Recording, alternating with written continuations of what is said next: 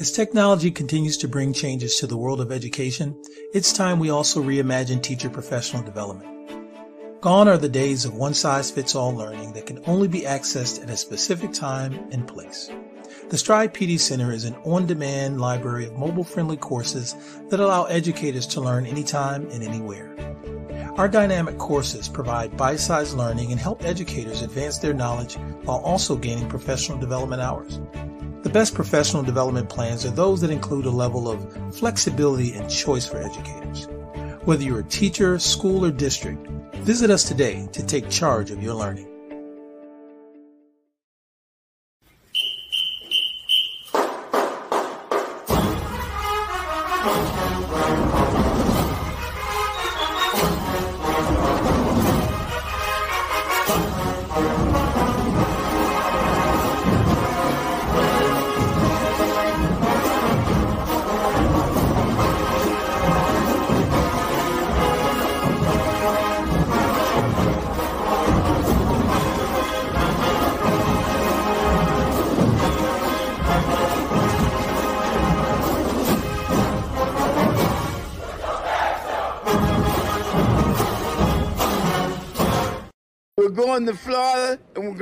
Back a victory to Jackson. Yeah. God the yard. What? What you say now, Chuck?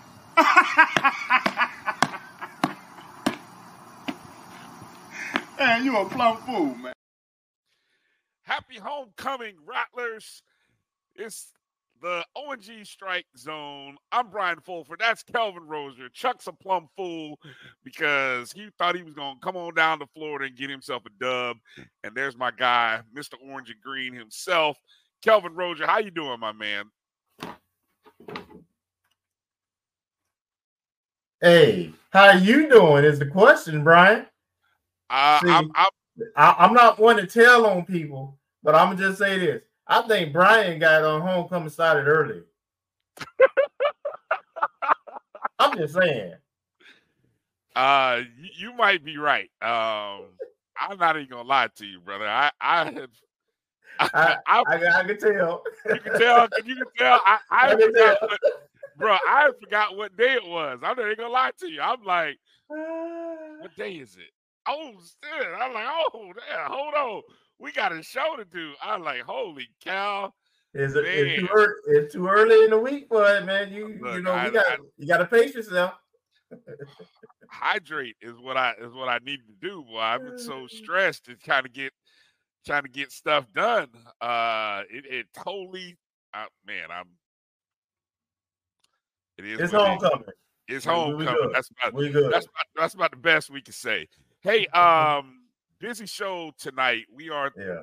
three days away from the experience. Actually, it's homecoming week.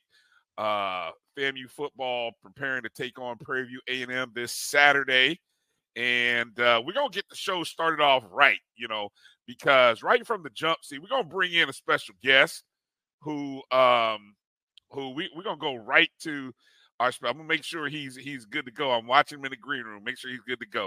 Um, our guy, and uh, many of you uh, know him, know him well um, from uh, from uh, FAMU football's own Mr. Cardell Thomas. Let's bring on Cardell. Cardell KT, how you doing, brother? Happy homecoming week, Rattler. How y'all doing? Happy homecoming week to y'all too. hey What's man, on, Cardell. We, we, I like the suit, man. We doing well. Thank you, thank you, man. You know, I I I started tradition about what about seven years ago, maybe a little longer where the whole week of homecoming I wear orange and green the whole week and down to the shoes. So I, I usually post my pictures, but I didn't do it this year. But you know, I know I was gonna be on the show, so you know I had to represent. I like it, man. oh well, yeah, man. Hey, uh, so Cardell, first off, congratulations on the win on Saturday. Uh, how how how are you feeling? How's the team feeling? What's the what's the what's the atmosphere and buzz like following that win? Uh, we feeling good. Uh, you know, we just like I said, you know, last time I was on, we just steadily focusing on, you know, improving and just executing and starting faster. So right now, we just really trying to let homecoming be the game. Yeah, you know, we come full circuit everything. That's really what the focus been this week. Uh, just studying them, seeing what you know their personnel is and how we match up and things like that. That's really we've been focused on. You know, just making sure we don't distractions get to us for real, and just you know get ready to play Prairie View A&M. That's what's up. That's what's up. Good to hear. Good to hear. Um, now look, the reason the reason we kind of brought you in here and got you in early off the bat. Now you you had uh, Kelvin had had told me, you know, or, or we had talked about uh, that that the, that the family was coming in town for homecoming. There was, you know, a, a lot of buzz about the uh, the, the, the KT um, uh, tailgate potentially, uh, and, and some talk about some gumbo. So I look, Kel, I'm gonna get out the way and let you let you talk to us. What what's happening on on Saturday? Give us give us the skinny. What's going on? Uh, really, pretty much, uh, we're starting uh, with the Frenchtown Rising uh, and stuff like that. Uh, social vegan, some people I'm partnering with. Uh, basically, we're gonna be serving a vegan gumbo. So basically, like Louisiana style, but vegan. And basically, that's just something I kind of want to do because you know I've been hearing a lot of people uh, just basically talk about a uh, you know a vegan gumbo and things like that. So just kind of you know what we pushing uh, with you know as an NIL partnership and opportunity and things like that. So that's really uh, what's going on with that. And then on the other hand, you know my folks coming down here, my mom's coming down here, so she probably gonna follow a big pile of gumbo herself. And first come, first serve, come Saturday. Hey, look, where where where do we need to be? All, all you got to do is look. I so let, let's let's make sure we got two different things. Let's make sure we give the proper uh, uh plugs for Friday, and uh, you you just got to tell us where to be on Saturday. Where where I got you. Uh, Saturday. Uh, well, we're trying to get all the details now, but right now it's looking like we're gonna be in front of the main gate. Uh, Saturday, uh, right in front of gate one. Right there, right literally right on Perry Street, right on the corner. So that's what it's looking like we're gonna be at right now. If something changes, I'll probably post it or something just to let people know. But that's what it's looking like we're gonna be at right now. All right, and uh, and then and then Friday, uh, Frenchtown Rising. You said uh, the the the uh, give give that plug again. Let people know where they can come uh, and and show some love on Friday. Friday, you can come to Social Vegan and come get you know Cordell's Special Louisiana Vegan Gumbo and uh, really just come enjoy it. You know, come in. They probably gonna offer it to you. You know, taste it, and then you know, let me know the reviews. Be honest. That's what's up. Let let people know where they can uh, follow you out on socials. Oh, same as always. Cordell Thomas is my Instagram. I usually do everything from there right now, and my Twitter is Cordell T62. Nice, quick, nice. Quick uh, question. Um, what, what what's uh the non-vegan gumbo? What meats oh, are gonna yeah. be in. Oh, so a non-vegan gumbo, more than likely, uh, I can't eat seafood, but uh, more than likely, uh, my parents, they probably, I'm my mother, she probably gonna have two different pots. So she probably gonna have a sea, seafood gumbo and a chicken gumbo. And then for the last home game, we trying to have a dill sausage gumbo, but that's just something like you know we kind of just keep it under wraps. Yeah, but, yeah. hey, so I got me a new family. Y'all can adopt me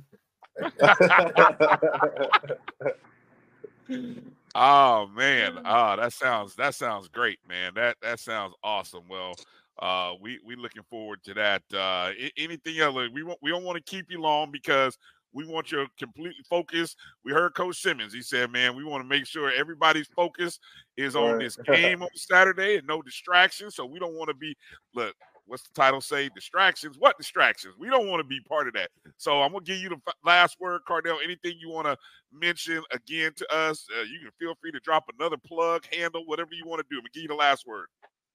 Uh, pretty much just be on the lookout for a lot of things I'm doing for us in the CBD world, uh, the farming world.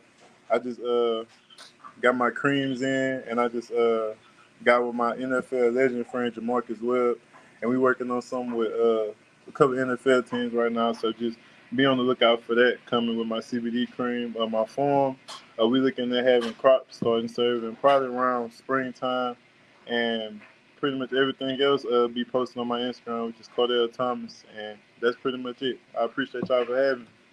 Hey, appreciate you, Cordell. Thank you. Man. Yes, sir. Yes, sir. Be be safe, be well, have a good uh, practice the rest of this week, and uh, we look forward to meeting your family and and uh, eating that gumbo. Uh, all right. Yes, sir. Thank y'all. All right. Take all right. care now. All right. All right. That was uh let me bring in Marcus here. Marcus Green in there. Marcus Green in the house. Marcus, how you doing, brother? Happy homecoming, Rattler. Yeah, sorry I'm late.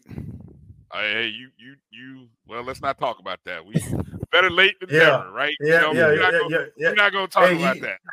You doing better than Brian right now. I can tell you Hey, hey, hey. Better late than never is all I'm gonna say. Um, you know, thank God for uh, a quick internet. Thank for a quick computer, Lord. Thank you, mercy. Um, Yeah, hey, you've been working um, overtime. I, I'm gonna cut. I'm gonna cut. I'm gonna cut you some slack, man. You've been working overtime. Mm. Man, Four shows I- in I- a row, right? I Ooh, man. yeah, yeah. Um, I I told you when when uh let me see was I yeah exactly four in a row, and and that's what threw me off because I think I said something else. And I realized I thought it was for some reason I thought it was Thursday. I don't know why I thought it was Thursday. And then I was like, oh shit, no, today's Wednesday. What the hell? I don't know what's going on, man. But oh Lord have mercy. But we're gonna it's gonna be all good. Let me uh you let want, me you jump want it to be Thursday, so you can get on, come- get on here to Tallahassee. I'm telling you, man. Look, I, I'm, I'm ready. I'm ready. I'm ready. Um, all right. Let me give a let me quick shout out to a few folks who are already checking in, who jumped in uh, early. Uh, folks who jumped in on time. Uh, unlike unlike your boy, uh, Tremaine Ellis jumping in, first one in the door. Happy homecoming to you. Kenneth Rozier, family coming in. How you doing? Good to see you as well. Jimmy Matt, old school. What up? Happy homecoming, Rattler. Appreciate Coach Rossi jumping in there. Uh, happy homecoming to you, uh, Coach. I think you uh, you guys uh, uh, took care of business. Your past uh, this past week at homecoming there at uh, Langston. So congrats to you. Uh, Melissa Wilson jumping in. Happy homecoming, Rattler. Die. Amen. Amen for that. Tamara T, happy homecoming. Good to see you. Thanks for coming in. Demetra Alford, happy homecoming. Marcus, looking forward to see you. Seeing you this weekend. Happy homecoming to you. My boy Tony Mathers, double OC. Happy, happy homecoming to you as well. Let me see who else is in there. Mary 305, happy homecoming. Good to see you. Uh, who else? Who else? See? Ah, there he is. Sam Dixie. Happy homecoming, Sam. Looking forward to seeing you uh, this weekend as well. Uh, let me see who else. Oh, I don't want to miss Meredith. Happy homecoming, Meredith. Uh, favorite homecoming memory, if of of uh, you know eh, something that you can recall from homecoming, uh, Kelvin or Marcus. Just a maybe a thought. I'm just coming off the top of the top of my head with that. So something that you care to share, I guess I put it like that. Uh, uh, well, the first thing that came to mind Go was I ahead, think it was homecoming. I think it was homecoming '88. I think we played Howard for homecoming, and I remember one of my good friends from high school. His sister went to Howard, and she was a couple years older, and she came all the way from DC for the game. And I was, you know, young and fresh, and I was in uh, National Society of Black Engineers. And I remember, I think our president somehow, I don't know, all the students were together, and she had her sign up for Howard. He went over there and like snatched it. It's like, uh, get that out of here, just do it. So I was like, dang, that's the NSBE president, but that's my best friend's sister. What am I going? So I was like, all right, you know, bump it. Um, good stuff. Good stuff. Um, I, I love I love how you, you threw that date in there just to let let people know. That's I think it was 88 or 89. I can't remember the year, but it was back then. Kelvin. How about you? What kind of memories and thoughts come to mind? I black. I, I black out all those thoughts. they, they're top secret. Mm. I'll tell you one game that that surprisingly that sticks out for me, and it was a loss. Morgan State. Oh, yeah. Oh yeah, I remember that. I remember that. What was Was that? that That, that, was like Billy Joe first year. yeah, it was at 93. 94? 93 or 93 or 94. Yeah, actually, Yeah. I came down. I remember that because I was like, hmm, because I didn't go to the game because we were like, oh man, we got this game. So we were hanging out and trying to, you know, do what young single guys trying to do at homecoming. And we are you joking? What is that? that? um socialize. Chasing, yeah, chasing, uh, uh, as they say, chasing. Make new friends. Being sporty. There you go. As the old folks say. New friends, being sporty. Exactly. Yeah. Um, I I remember. I think it was ninety four. 94 homecoming. I remember I was helping out uh student government with the homecoming concert. And I believe that's the year Faith Evans came to town for the homecoming concert. And mm. I just remember hanging out with Faith Evans backstage. Oh. Yeah, yeah. I, you know, uh, you know, just hanging Man, out with you, Faith. So Faith manager. So, yeah. So no, Pac, no, so Pac wasn't talking about Biggie, huh? Hey, hey, hey. Yeah, before Biggie. was, I love it when you call him Big Papa. Uh-huh. Hey, look, look, this is you know, big, she, so she was, Big Papa, Big Doctor. Do I need was, to go back and listen happily, to some of them songs? See if I can pick happily, up some clues. She was happily married to uh to uh to to to, to Biggie. We didn't talk about Pac. Uh I just I just remember hanging out. Let me just say, it was some some hard hanging out going on back there. So, uh, woo, some good times, good times. And uh, there's, there's a few people who know, and it's just gonna remain like that. If you know, you know. Other than that, we don't talk about it. Not in public places. All right. Um, yeah, we got uh we got some uh oh hey, see I see somebody, somebody telling too much in the chat room. I'm gonna have to put some people on silence in the chat room. Slow down. Hey, hey I noticed that. yeah, slow down, slow down uh, in the chat room. Slow down, y'all. A little too, y'all a little too much now. A little too much. Yeah, there's, uh, there's, one comment I think you missed a couple up. Uh, I'm sure I did on purpose, probably. So right after, um, go check check out the one after Chuck Hunt about the vegan gumbo. Uh, yeah. Let me. Okay. Um, I don't know. Are you able to? Let me see. Chuck Hunt. Uh, let me see. Where is it at? I don't it's know. one right able. after it. Where's what? Chuck Hunt. Okay, Chuck Hunt coming in. Uh, happy home. The one where he says "Happy Homecoming." No, vegan gumbo. Vegan gumbo. I don't know where they. Hold on. I didn't. Uh, yeah. Uh, are, you, are, you, guys able to start it? What? I, what? Uh, uh yeah. Oh, I, I, see. Oh, yeah, yeah, yeah. Kylan, Kylan. Yeah, we tried. We tried. Uh, Kylan. Yeah, I we did. Know, I did. I, I made. I was a little late though, so I'm. I, it's on me. I. But that was. Let me just say, it was kind of a. Marcus and I were working on how to how to pitch how to pitch the appearance on the show. Let me just put it like that. We're working on how to pitch it and so, uh, unfortunately, maybe it was because of short notice that uh, we weren't able to, uh, to, to to to get that guest. But uh, needless to say, the, the, the distraction committee will be, I'm sure, in attendance. Um, we we just we just got to see what the membership is looking like uh, on, on on Saturday afternoon, four o'clock. Uh, we, we want to give Prairie View as many reasons to be distracted as possible. Okay. um, I'll, I started some of these, so I'm gonna make sure to come back to uh, some of these shout outs and, and stuff here. Uh, but we got to talk. We always like to talk the show. Obviously, it's special when we get a special guest like uh, Cardell Thomas wanting to come in and, and talk to us. Uh, we, we will jump on that in a heartbeat. But we got to talk about championships, baby. Champions. We got to talk about that's right. Championships because uh FAMU's got another SWAC champion in its midst. Uh-oh. And and that's Uh-oh. these that's these ladies right here.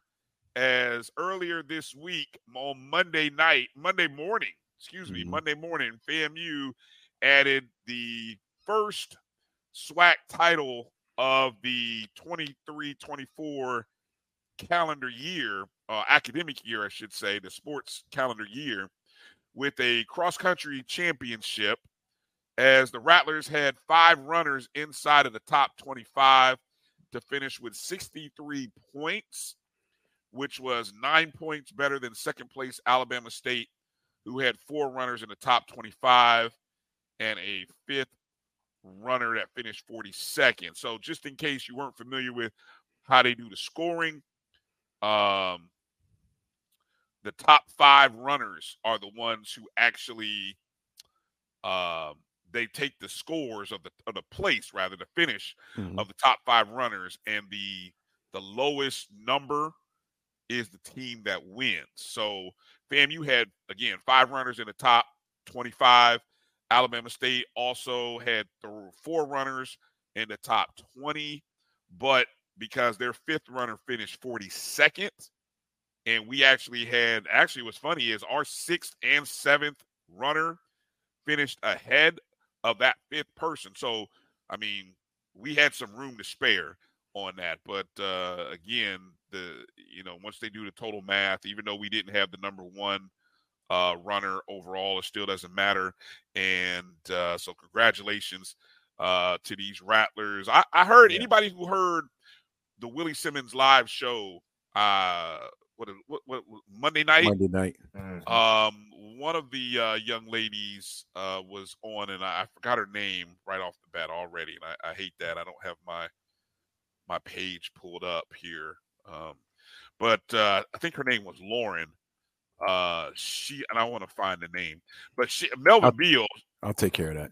Oh, you got it. Okay, thank you. Well, yeah, I'll, give me a quick second. Give me a quick. Yeah. Second. So she, uh, Melvin Beal, had a great interview with her, well, and she, she's one of the more experienced runners on the team. She actually is a more of a track athlete than a distance cross country person. But um, she was saying that this team was very young, but uh, five of the seven young ladies who finished in that top 41 all ran personal best. So you know we're talking the the top finisher, the number uh three, four, five. They, I mean, everybody had their personal best, and I mean that's awesome. You, you talk yeah, about running, that's what you want. Yeah, mm-hmm. running your best at the right time. Did, did, you able to were you able to pull them up? I give one quick second. I'm looking at the graphic now. Well, I'll, I'll mention a few names because the way the SWAC does their all uh, all conference team is uh, usually the top five runners and make the first team, and then the next five. Uh, and so, of course, we had three young ladies in the top ten: Serenity Williams, Nia Coleman, Sierra Barrera. And those two are uh, freshmen. Nia yeah. Coleman, Sierra Barrera. Correct. Yeah, and and I think uh, Serenity and Sierra ran personal best, if I recall seeing from off of uh, uh, FAMUathletics.com. Um, so that's uh, correct. Yeah, that's how. And they, I think, and, and I think the young lady who came in in the top five for us, I believe Serenity, maybe she was number six. I think she's a junior, so we do have a young team. Yeah. Um, Oh, okay. It was it was Lacey. I'm sorry. What I say the name? I don't, I don't know. It was Lacey yeah. Debosky. That's who. Yes. That's who uh, was on the show the other night. Lacey. Um, she finished with a personal best. Um, she finished, like I said, she finished just outside of the top five, but she finished like 27th overall, which was still better than the last place runner from Alabama State. Um, and so one more recognition. Coach G, Garfield Ellenwood the second. Coach was named Coach of the congratulations, Year. Congratulations, Coach. Yeah, congratulations, Coach G. Um, did a great job assembling this group. I mean, this is a this was un, I, I, I don't this wasn't unexpected. Expected. Unexpected. Right. Yeah. Right. Um, and so uh, it, it's cool to see again. Uh, the ladies that participated Serenity Williams, who finished sixth overall, uh, Nia Coleman finished ninth, Sierra Barrera finished 10th. Then you had Alicia Douglas, who finished 14th, Jillian Salmon, who finished 24th. Those are your top five runners. Then of course she's a freshman Lacey. too. Which one? She snuck in on. I didn't see her signing, but she snuck in too. Jillian Salmon. Okay, yeah. So that that's that's at least three freshmen mm-hmm. right there. Uh, and then of course you had Lacey Dubosky finished seventh. Madison Gordon finished forty first. That was your top seven. Uh, also, Ava uh, Kaysen and Jordan Garnett also finished. But uh, again, when you had these young ladies that finished with personal best, uh, Williams, Barrera, Douglas, Salmon, and Dubosky all finished with personal best times. That's what it takes. And mm-hmm. uh, you know, you know, it's funny. I remember when we were talking to Coach G.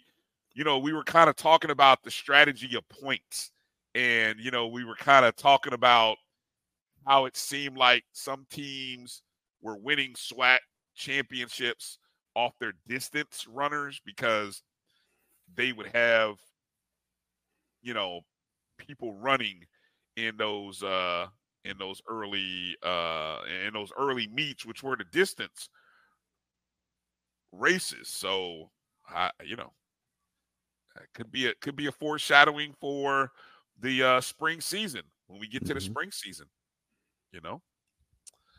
Um coming up a little bit later in the and show. And we hosted too, uh, the championships. Oh yeah. Yes, we did. Yes, we did. Uh, that was at the uh, uh, Apalachee App- Park. That's Apalachee State Park, I believe. Yeah. Uh huh. Mm-hmm. Uh huh. Yes, it was. Yes, it was. Indeed. Coming up later in the show at the top of hour two, we're going to get into. You know, we we always like to bring in special guests and we got some uh, friends of the network, friends of the family coming on the show in the second hour. We have none other than Dr. Kenyatta Cavil and Charles Bishop, both of uh, Dr. Cavil's inside the HBCU Sports Lab. Uh, Doc is a Prairie View alum. Uh, Charles is the play-by-play voice for Prairie View uh, football games and and of course, I mean they got plenty of SWAC hours, so it'll be good to kind of talk about the history, which you know some interesting history. You know, two teams that haven't played each other since I think 1958 hmm. is the 58 or 59 was the last time that Prairie View and Florida A&M played. You know, um, and of course, Prairie View has a special place in uh, Coach Simmons' heart. Uh, that's where he got his first head coaching job. Of course, uh, on Saturday, he got his 60th career win uh, against Texas Southern. And so um, that's to be uh, that's to be recognized as well. But that's what's coming up. So let's do this. Let's take a short break, come back, and um, we'll talk about – that game Texas Southern. on the other side. Kelvin is our do we yeah, against Texas Southern. Do we have our other guest, Kelvin? I was curious. Do we have our other guest we talked about potentially coming in no, in we, next segment? No. No, no I didn't I didn't bring, bring him on. Okay, I was okay. So that gives us a chance to really talk about this Texas Southern game. And uh, we got to talk about our volleyball team being in an unfamiliar place uh, as well. So we'll do that on the other side. You guys hang in there. Promise we won't be long. Uh, you're watching the O&G Strike Zone right here on the Black College Network. We'll be back in just a moment.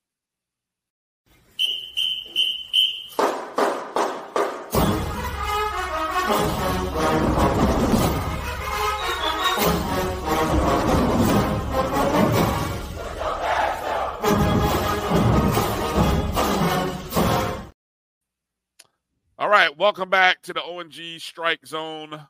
Uh, Brian, Marcus, Kelvin here.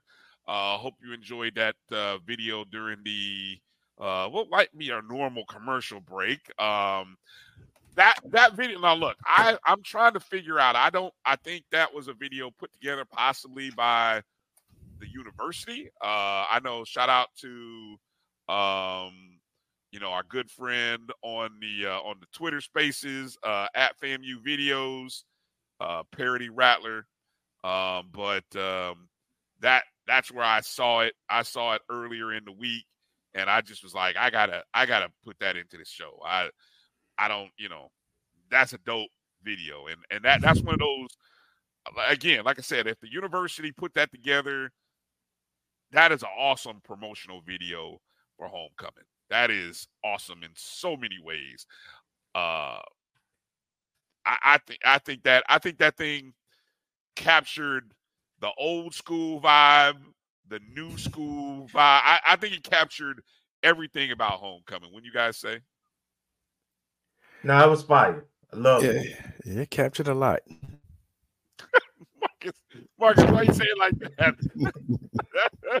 Marcus, there was a scene in there that must have caught you, huh? Somebody you must have seen in that in there, Marcus. What? I said that.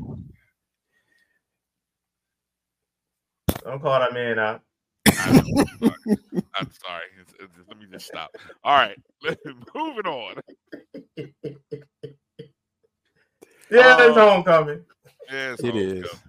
It's homecoming. Um, yeah. So shout out if that was the first time you've seen it. Uh, I know we retweeted it. Uh, uh, I'll, I'll, show it one more time during the uh, during the show. Let me go to a few more uh, shout outs to a few more people. Uh, Kylan Chavis, happy homecoming. Good to see you. Uh, Lawrence Brown, happy homecoming. Sweet, happy homecoming to you. Chuck Hutt checking in from Monroe, Louisiana. Good to see you, Chuck. Jay Brown checking in. Uh, let me see. Good to see you. Happy homecoming, Rattler. Uh, let's see. Any any other? I'm sure there's some some Kenya other Sykes. folks in there. Kenya, happy homecoming. I can't find her. She's in there. I see Ashton. Happy and homecoming. She, she, should be. She might be in Tally. Oh so yeah. Okay. Sure. We we we had heard Kenya was coming in town. Uh, Doctor mm-hmm. Lori, happy homecoming, Doc. Good to see you. Uh, let me see. Any anybody else that I didn't catch? Um. yeah, I'm just I'm just scrolling, catching up. Boy, Tony, you know too much. You're talking too much in them chat rooms. Boy, I'm gonna have to I'm gonna have to delete some of these messages I'm coming across. you talk you're telling too much. You're telling too much, Tony. Stop He's. It. He's snitching. Exactly. You stop that. Stop that. Um all right. So FAMU goes to Texas. First game off a of bye. Get a 31 to 21 victory yeah. over Texas Southern. Uh, we were down 14-0 at one point in the ball game.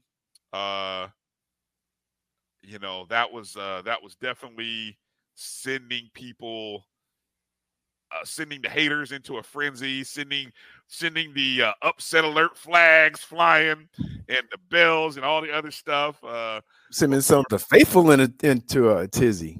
Well, you know, look, we, not necessarily tizzy, but um, pause for um, encouragement of the team to perform up to its up to its capabilities. But you know, I okay, and, and then we end up scoring 31 unanswered. Um mm. I, I, going back, and of course I didn't watch it live because at least the first half, because I was working the game up in Jacksonville. But going back and watching the first half, um obviously there were plenty of miscues uh early on. So, you know, should we have been down 14 though? Probably not. That that, that game probably or should have started off a little bit better. Um Kelvin, from you were there, you were in the house. Um, from your perspective, what was the energy like? Uh, what was your description of what you saw from those opening that I, I'd say that first quarter and a half really probably even the first half before we finally scored with 33 seconds left in the second quarter. What energy. The thing about traveling in the SWAC is that you don't have that same energy like we have in um Bragg. We definitely have a home field advantage. You know, they crowd light, they don't dress in colors. You saw orange and green, you couldn't really tell who was Texas Southern fans because a lot of their fans just came in regular clothes, no colors. Mm. And of course, it wasn't a lot of energy. You think 14 0, them, them, them jumping up 14 0, what the hell was some questionable officiating and some some some drops and some turnovers on our part that you know that they would have been in a frenzy. but it never felt like we were in trouble the whole time. So uh this is what you get with this team. This team, they're gonna they're gonna play in spurts. They're gonna give you, you know, four or five scores in a row, and then they're gonna shut it down. And you know, it's right now it seems like it's in the second half. So you know, we have to live with it and hope that it don't come to bite us. Mm. And is it crazy enough to think that nobody in the SWAC is really that strong. Uh, you know, I don't I don't think anybody in the SWAC has really played a good four quarters. You know, nobody in the SWAC has really had a game where they've just looked really great. I mean, everybody looks flawed to some degree um, from what I've seen. Uh, Marcus, what, what were some of your impressions of the of the early start there? Uh, well, I was kind of disappointed. I mean, I, there was this drop when um, Manigo was uh, wide open. I mean, they had a busted coverage, and if he would have caught the ball cleanly, or he would have caught the ball at all, he could have moonwalked in. Mm-hmm. And the one thing that surprised me was, um, at least the first I know Texas Southern has a dynamic running back, but it seems so easy. I mean, it seemed like we were crashing in or caving in. Uh, not gap sound, and he was just basically cutting back and you know, or doing um gosh, can't think of it now. Just, just basically cutting back, and then it was like wide open, all this space. Another thing that was a little disappointing in the first half was probably the uh, we had some of the execution, but once again the drop, and then when we had a chance to to tie the game, I believe the interception. So it was kind of like uh, kind of choppy. And also, I agree with Kelvin on the crowd. I mean, I know they're in a MLS soccer stadium. I think the capacity is around 25,000. But when they panned the stadium the few times that they did, I was like, how many people are there? I mean, I'm, I was just kind of surprised at the lack of, of capacity. I mean, I didn't expect it to be 25 full, but it didn't seem like it seemed did seem like there was more orange and green. In fact, I saw one of my classmates in the crowd. Didn't know she was in Texas, and they zoomed in on her for a quick second, and I was like, ah. And it seemed like that kind of game, like the energy was kind of eh, blah.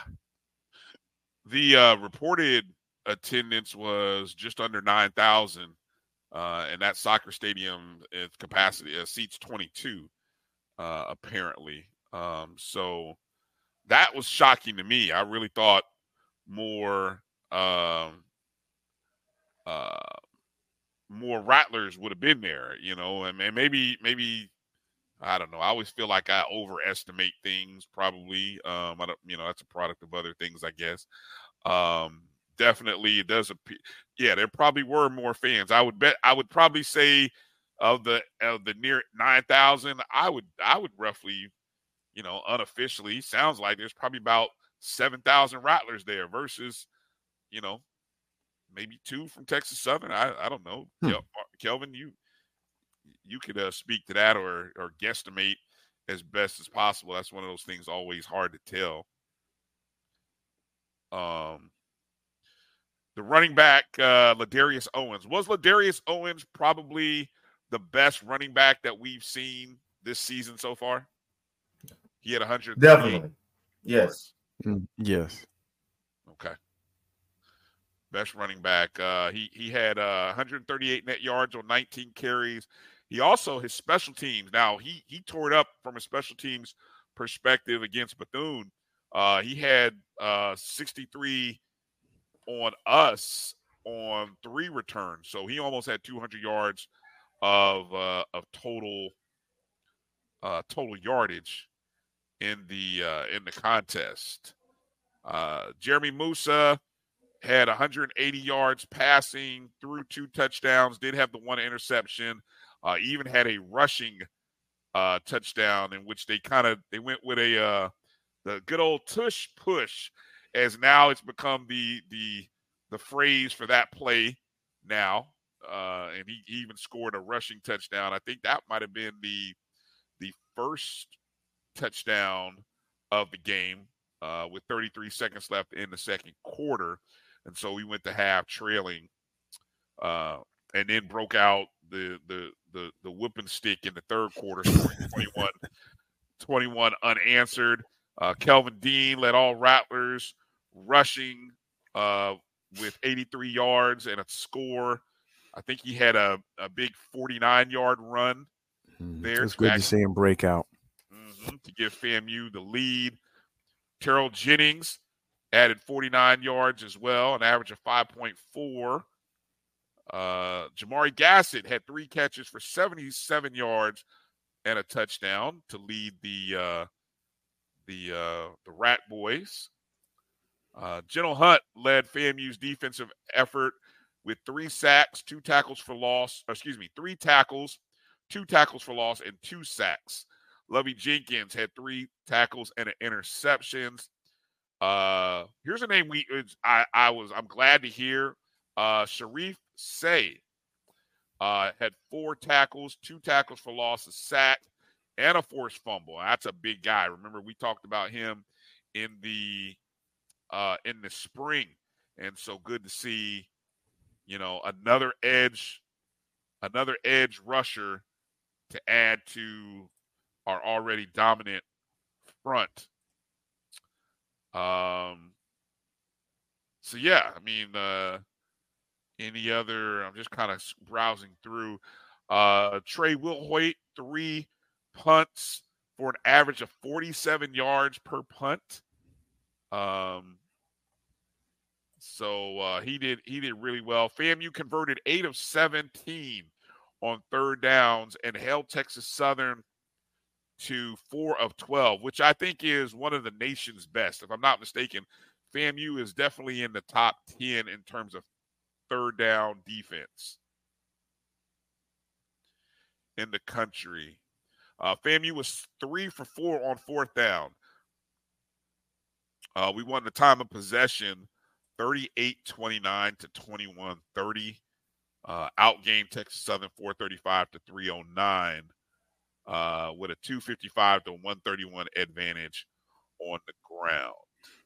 Yeah, Brian. According to our, our press release, our game notes, we were second in FCS and third down defense. Okay.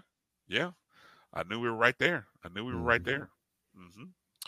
Um, any other any other thoughts in this game? FAMU improved to six and one, five and zero oh in the SWAC, three games away. Our magic number is down to two.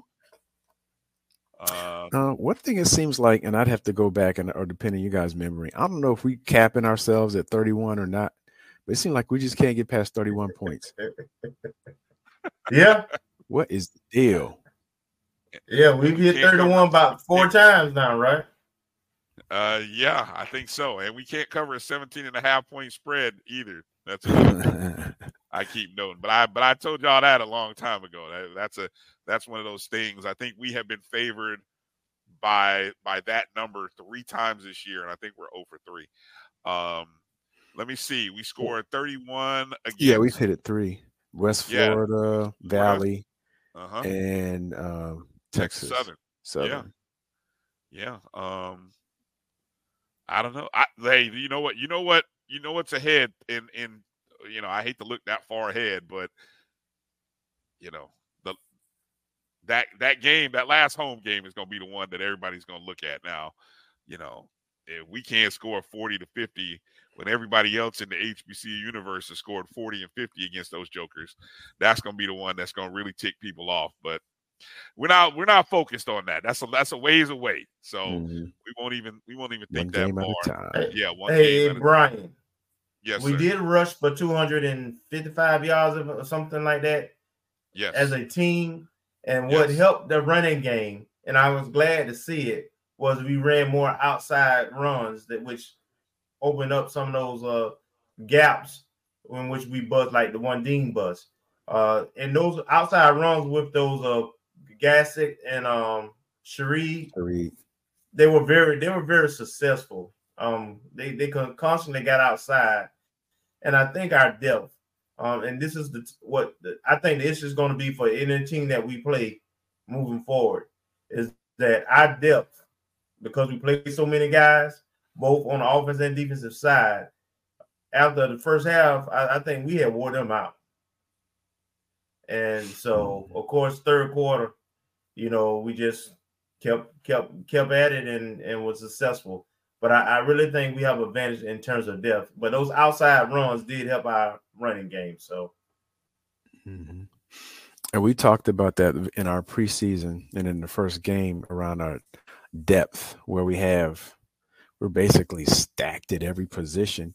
If you just look at the numbers and the potential of the new players, we hadn't seen them in action yet, but just like a defensive end, running back, and offensive line, wide receiver. And we know that we had what 20 wide receivers on the roster, you know, just looking at the names.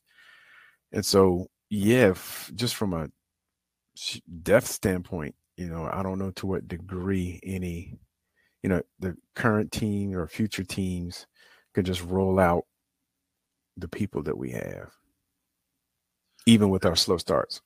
Yeah, statistically, this is one of the games where we, uh, Moussa threw probably to the fewest number of guys. Speaking of the receivers, we only he only uh, threw passes complete to seven guys. Um, Gassett with the most yards with 77. Jamari Shareed with the most receptions with six. Uh, Kareem Burke caught a touchdown pass. Jamari Gassett, we already mentioned. Uh, Marcus Riley had a pair. Kamari Young, Kobe, Gro- Kobe Gross, and Kelvin Dean each had a reception. Uh, the rushing attack, though, um, everybody from Dean Jennings, who we mentioned, Shareed on a couple jet sweeps, uh, Jaquez Yant, Moussa's running. Leland Wilhoit got a couple carries. Kareem Burke. I mean, look, we had three, four, five, six. We had just as many people rushing as we did receiving. Uh, and, and again, 38, I think what I say, 38 minutes. I mean, think about that. We ran 76 plays and had the ball for 38 minutes. So you talk about that fatigue factor. Yeah, we we, we nearly had the ball for three quarters uh compared to what Texas Southern was able to uh, put together. And, you know, they still individually had some nice performances from Owens and then their quarterback uh, threw three touchdowns, but he was also sacked three times through an interception. So, uh, from that perspective, um, I, I again, I, have said this before. I, I think we we have to stop looking at this team through the prism of the Billy Joe era. I think we have to stop looking at this team through the prism of the 21 season, which the 21 team was a better rushing team than this team. Obviously, we had Bishop Bonnet, and they points per game was probably better from the 21 team. Uh, and, and I think we also, within the SWAC itself, I, I told you guys in the preseason, Jackson State put up one of the most dynamic offensive and defensive seasons combined last season. And, I, you know, I, I think we, I think everybody in the SWAC is looking at our teams because I hear it across the board from different folks. Everybody's, nobody's offense is performing like they expect it to perform, right? But I think again, we saw a really high level offense last year in Jackson State. And I think we're all, we don't want to admit it, but we're all kind of looking at our offense like, man, we should be able to do that. Yeah, maybe we should, but that team was pretty doggone special. I mean, that, that, so I, I think you just got to kind of look at the entire landscape and, and maybe have a different viewpoint on, uh, on, on the team. Um, any other the standard is the standard. Yes, the standard is the standard, and it, it just it, it, really what it, I think it drives home that whole mantra that uh, Coach Prime had last year, and the way that he really drove that home of holding guys to because it's real interesting listening to Coach talk about his frustration with almost the psychology of this team, you know, and, and the fact that uh, these are young people and, and, that this team is, uh, I don't know if we want to call it underachieving, uh, maybe underachieving by fans' perspective. But, but not just fans. They they're they're they're they're slightly underachieving by their own standards, right? The key that they have 42 seniors and grad students on this team. This team has played a lot of ball. They played under this coaching staff for a while.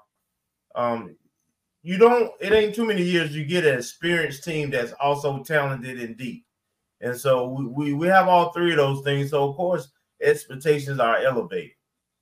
And um, you know, we're the best team in in, in the in the in the league, but we almost have to be challenged every week in and week out, right? You don't right. you don't really get this team's attention until you know they face some adversity. And you know, by game seven, you want to see teams improving, doing things better than they did in week one. And we have not done that yet. We kind of stayed the same.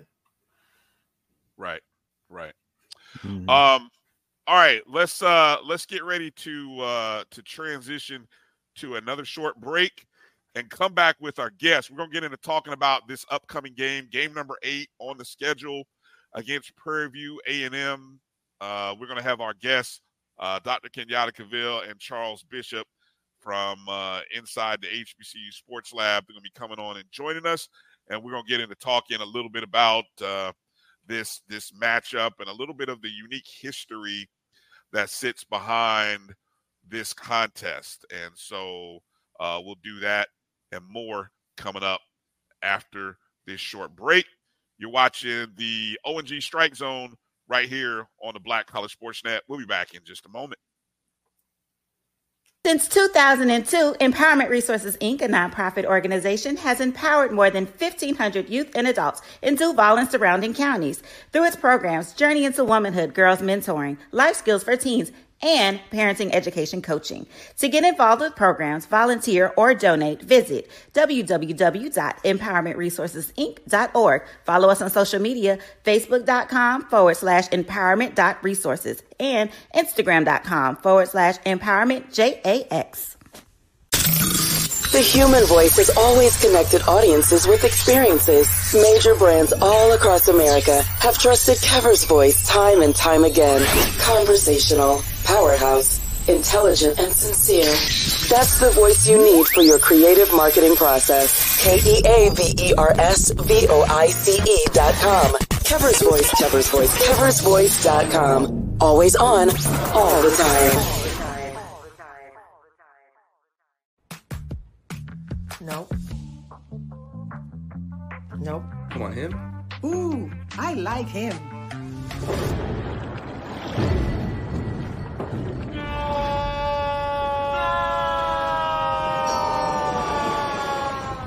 The Quicker Picker Upper.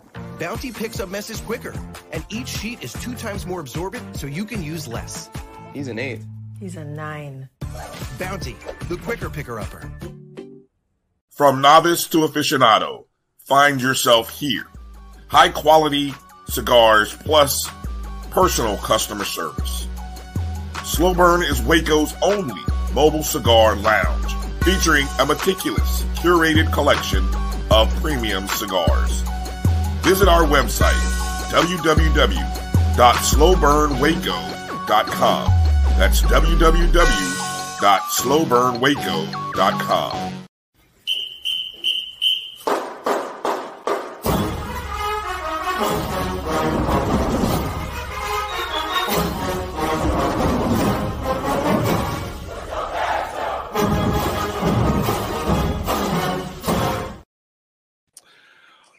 welcome back to the O&G Strike Zone. Brian Fulford, Marcus Green, Kelvin Rozier, and it's good to have on some BCSN family joining us right now. None other than Charles Bishop and Dr. Kenyatta Cavil, of course, of Dr. Cavil's inside the HBCU Sports Lab. Doc, Charles, how you doing? Uh, in, in, in I see you, Doc. Represent, dog. Represent. It, it, this was especially for you, Kelvin, because I know you come with it. I said I can't let him have all the fun. I'm coming in here hot. wow, just that is a, my brother. That is a nice jacket, Kevin. Wow. I had to wow. match it. And Charles know this. Charles know I'm neutral in terms I do my show, whatever, but we're gonna have a little bit of fun today because there's a lot of history in this program that I'm extremely proud of. And so I'm glad, was happy and excited when y'all uh, checked the boxes and the board said yes of y'all becoming the 11th member of the Southwestern Athletic Conference. I knew it was going to be a difference maker for this conference. And so I'm excited about this opportunity. So just so people who uh who aren't familiar, of course, uh Doc and Charles, uh the the show inside the HBCU, Sports Lab comes on every Tuesday night right here on the BCSN network. Uh seven Eastern, six Central, Tuesday, Thursday, and then Saturday Sunday morning recap from the Saturday games.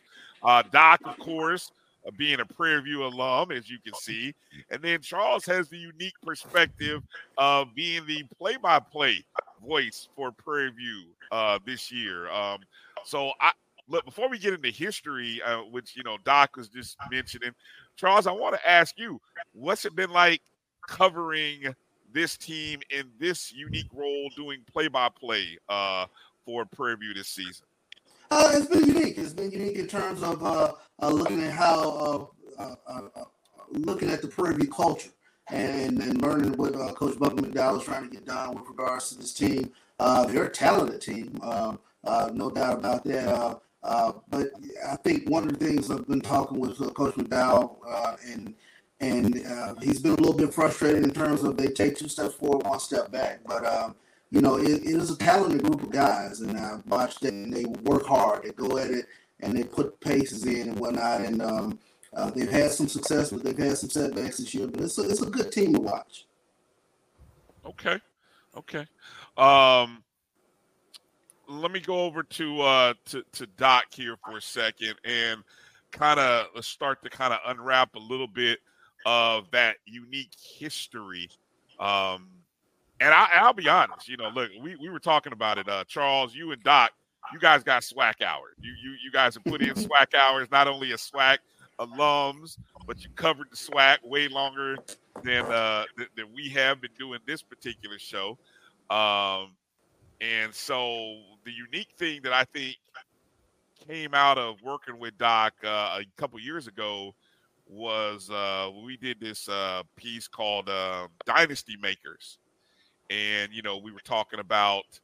Uh, I think this was after Nick Saban had won his last championship, and the media was going buzzing about it, and we were we got into talking about you know the the the thing that Saban is doing is not uh not unique in college football because people like Jake Gaither uh, and others, Eddie Robinson, uh, you know, and, and others have been putting together these kind of runs. And then we came across uh, a, a, coach. I, I, and like I said, I wasn't familiar, but um, Billy Nicks, uh, former head coach of Prairie View A&M, who, in his own right, uh, was running a dynasty at Prairie View right around the same time as Jake Gaither was at FAMU. So, Doc, talk a little bit about this unique history that's there between FAMU and Prairie View. Let me first talk about that. You know, this goes back to 1936, and this is before our most legendary coaches, I would suggest. You know, FAMU, Jake Gaither, and you all obviously have that history. Correct me if I'm out of line. But on our side, in terms of Prairie View, that was uh, Billy Nicks.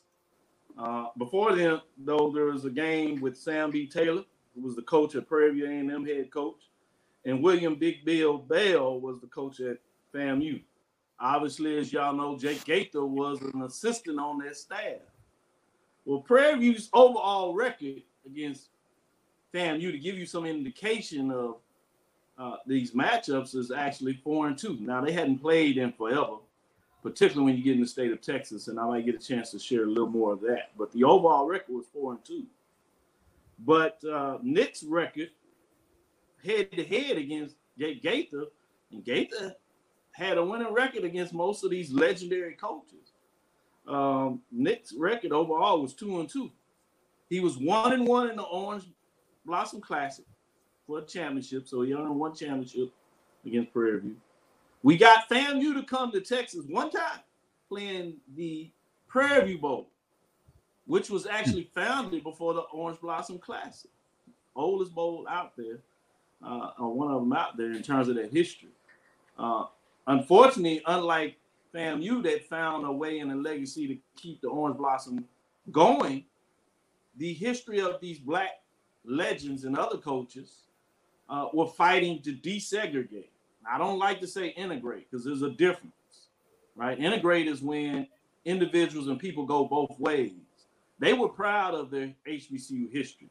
They were proud of the championships they earned. They were proud of the Negro League championships, but they knew right was right. And they wanted to desegregate because they wanted to give their um, players, fans options. They had no framework that HBCUs were little then, that they would be little. It wasn't because they wanted to play, you know, because they had something to prove it. Let's make sure we establish that real quick because some people are confused out there. They sought to desegregate because they saw injustice. Jake Gaither was a pillar of that. And he fought, like many of the coaches, Billy Nicks, to desegregate NCAA and NAIA. The NAIA opened the doors first. We see a lot of that in terms of HBCUs joining that. Most of that we see on the basketball side, but it was also fought on the football side.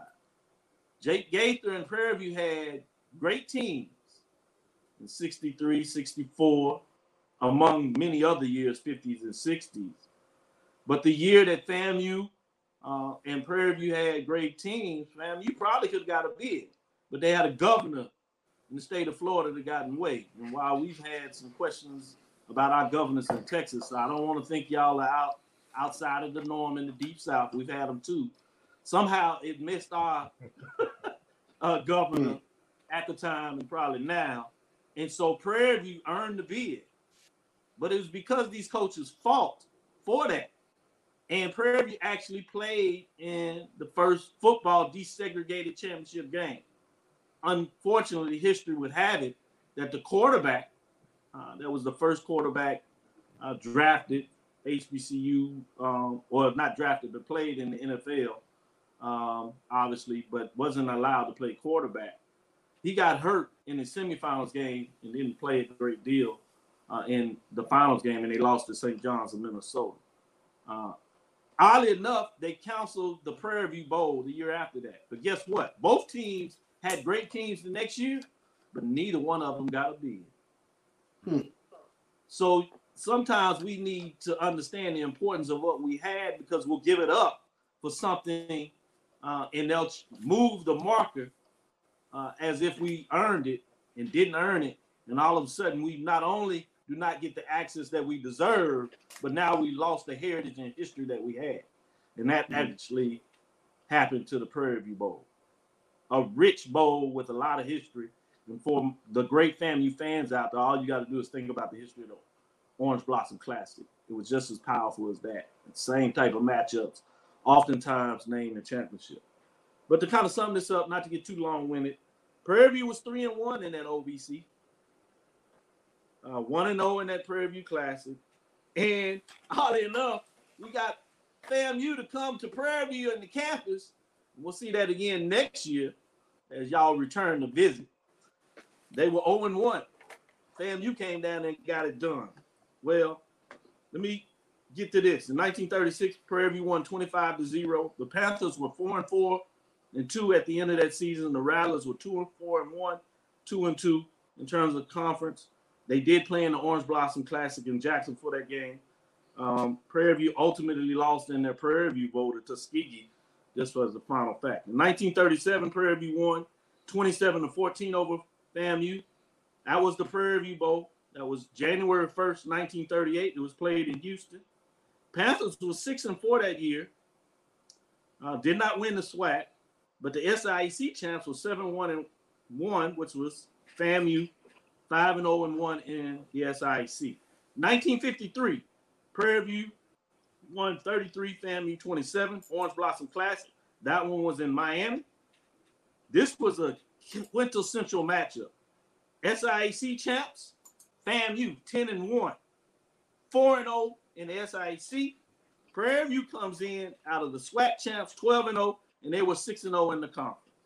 Colt National Black College Championships, Pantheon Rattlers shared also with Tennessee State. 1954, FAMU won 19 to 7 over my Prairie View Panthers. That was the one that was on campus in Prairie View. Another matchup between champions. The game was played in the regular season, though. SIAC champs were Rattlers, 8 and 1 overall, 4 and 0 in the SIAC. The SWAC champs were Prairie View, 10 and 1 overall, 6 and 0 in the thing. So the long loss for Prairie View that year was from the Miley Rattlers. They were co-national champions again, Black College Championship Rattlers Panthers, but they also shared, oddly enough, with North Carolina Central Southern, that I believe gave uh, FAMU that long loss they had, as well as Tennessee State. One of those gave them the loss. 1958, Prairie View 26, FAMU 8, Orange Blossom Classic in Miami. SIAC champs again were the FAMU Rattlers 8 1 5 and 0. The SWAC champs were 10 0 and 1. It was Prairie View 5 and 0. National Black College Championship Panthers were unanimous champions in 1958. They beat Langston in the Prairie View Bowl to cap off that fine season. Well, 1959, the Rattlers were looking for a little revenge. FAMU wins 28 to 7. Orange Blossom Miami. SIAC champs. Rattlers were 10 and 0 overall, 5 and 0 in the conference. SWAC was 9 and 2, 6 and 1. National Black College Championship goes to the Rattlers, and they were unanimous in 1959. So that is a little bit of history there for the Prairie View A&M Panthers and FAMU to let you know that you should be proud of this matchup. A lot of history. Charles brought this out of me when Jackson State and FAMU was showing up and showing out the last two years, opening up the season. And so uh, I wanted to make sure that Prairie View put its rightful self in the place it should be. Unfortunately, uh, in the 80s, we had a major drop off. Nobody's excuse but us. And I think that has allowed a lot of folks to gloss over the rich history. But I thought this would be the perfect show to do it because there are not a lot of places out there like FAMU that really respects their history to that level. So thank you for that moment of time in the sun in the shine. that that's uh that's that's that's well said, Doc. Because yeah, I, that that little moment in the '80s does kind of cloud people's uh perceptions a little bit. Uh, but every every university has a uh has a has a period in, in the valley you know, we we certainly had ours, so we understand. Everybody has period. Uh, Marcus, go ahead. I'll let you get in there with some questions for Dr. Charles. Yes, just based on what you've observed from the teams thus far, and, and based on Charles' analysis, it sounds like uh, Coach McDowell has a little bit of frustration with, uh, I guess, some of the, I would say, I guess, my term, maybe inconsistent play and we definitely know Coach Simmons has some has some uh, frustrations with inconsistent play or not playing up to the capability. Who do you think gets frustrated first? That's a good question. Um, since we're on the road, I'd say we're probably going to start out pretty focused in this game. We'll be focused.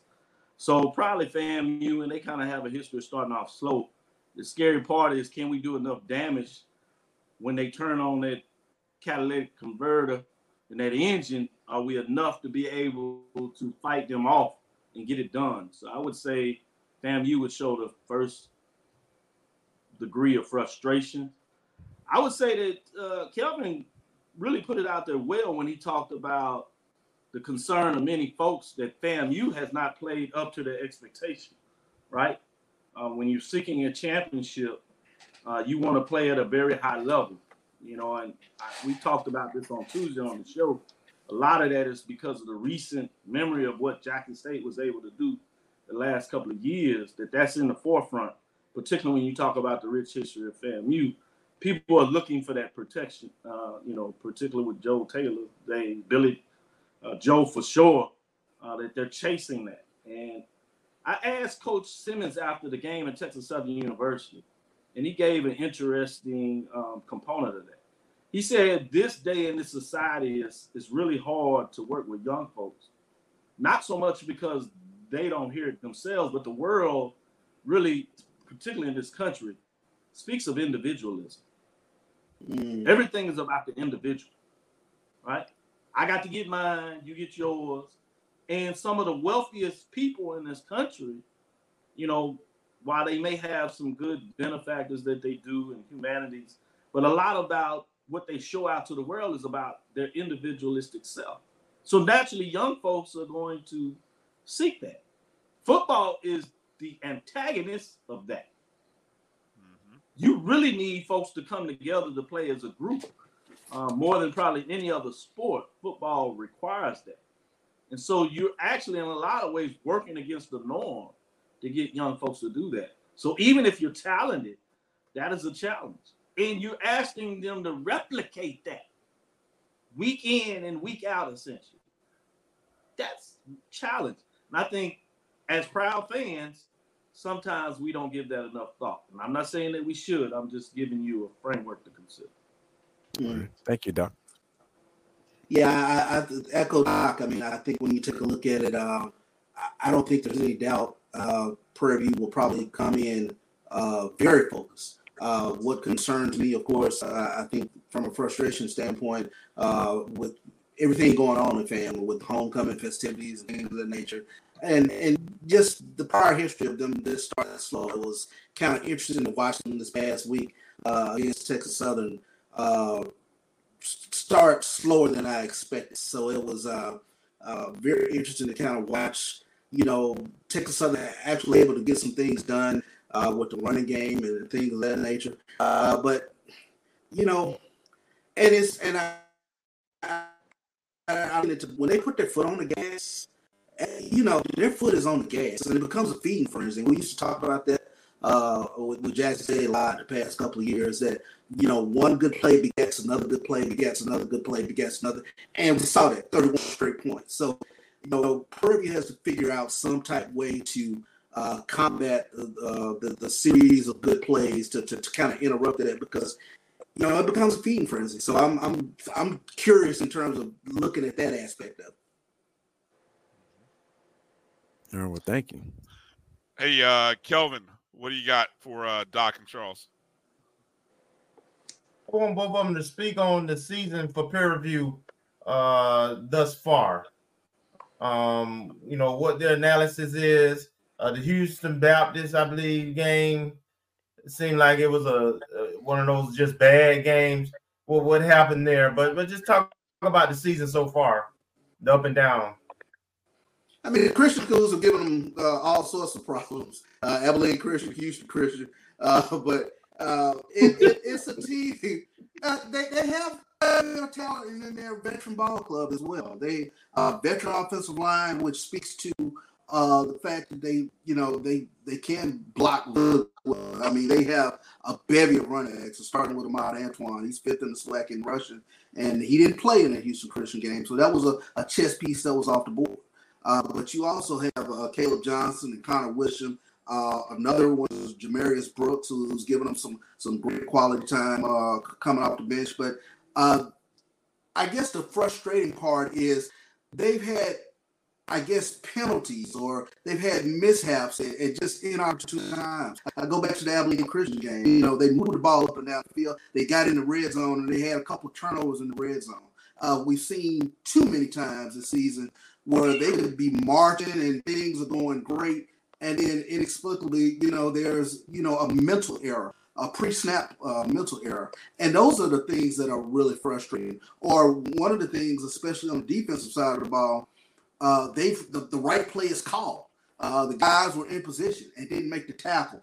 That is something that gets under Coach uh, Bubba McDowell's skin because you know he, he kind of chuckled like he can't count how many times that they've had to write something called and just the play wasn't made. And sometimes that's just a, a byproduct of football. It happens.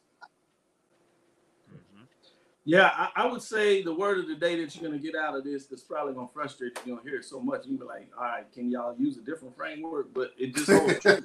the inconsistency. I mean, they're just yeah. very inconsistent. And I'm saying this yeah. can be from drive to drive. Sometimes you think quarter to quarter, a half to half. It can be drive to drive. And yeah. I wonder at some point, do they just almost have too many toys?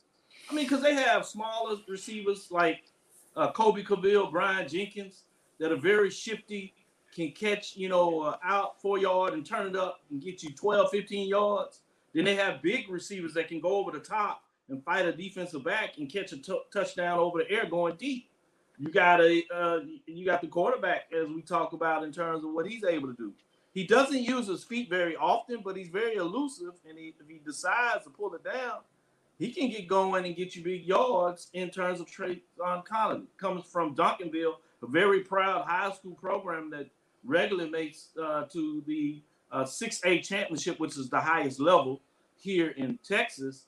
Um, and so it's a proud program. And they finally got over the hill once he left and won the state championship after losing to the Houston uh, team North Shore for like three straight years, something ridiculous, four years before they finally got over it. But he comes out of that program.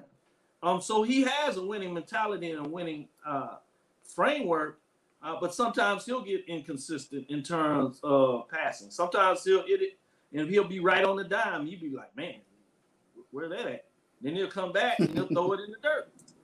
So yeah. and then you got running backs that are powerful. Sometimes the running game is going and they going, and, and, Connley, you got the transfer from Valley, you got a deep backfield, and then they can chew up yards. Then other times they seem to be hurt, injured, nicked up. They don't get the ball, or they get the ball and they only get one or two yards. The front line is not.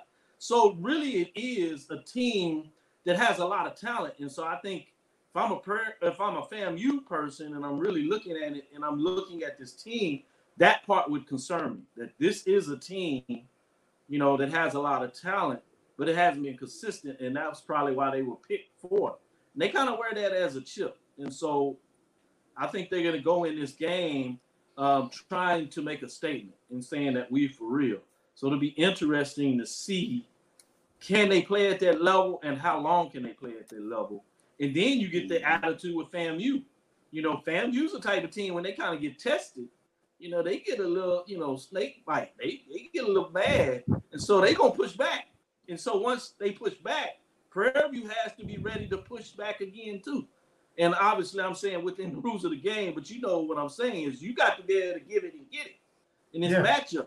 And you got to get into that attitude that we talking about. This is Texas players against Florida players. And people have a reputation to uphold in regards to what they look like. yeah. I think we're gonna bring it. Good point.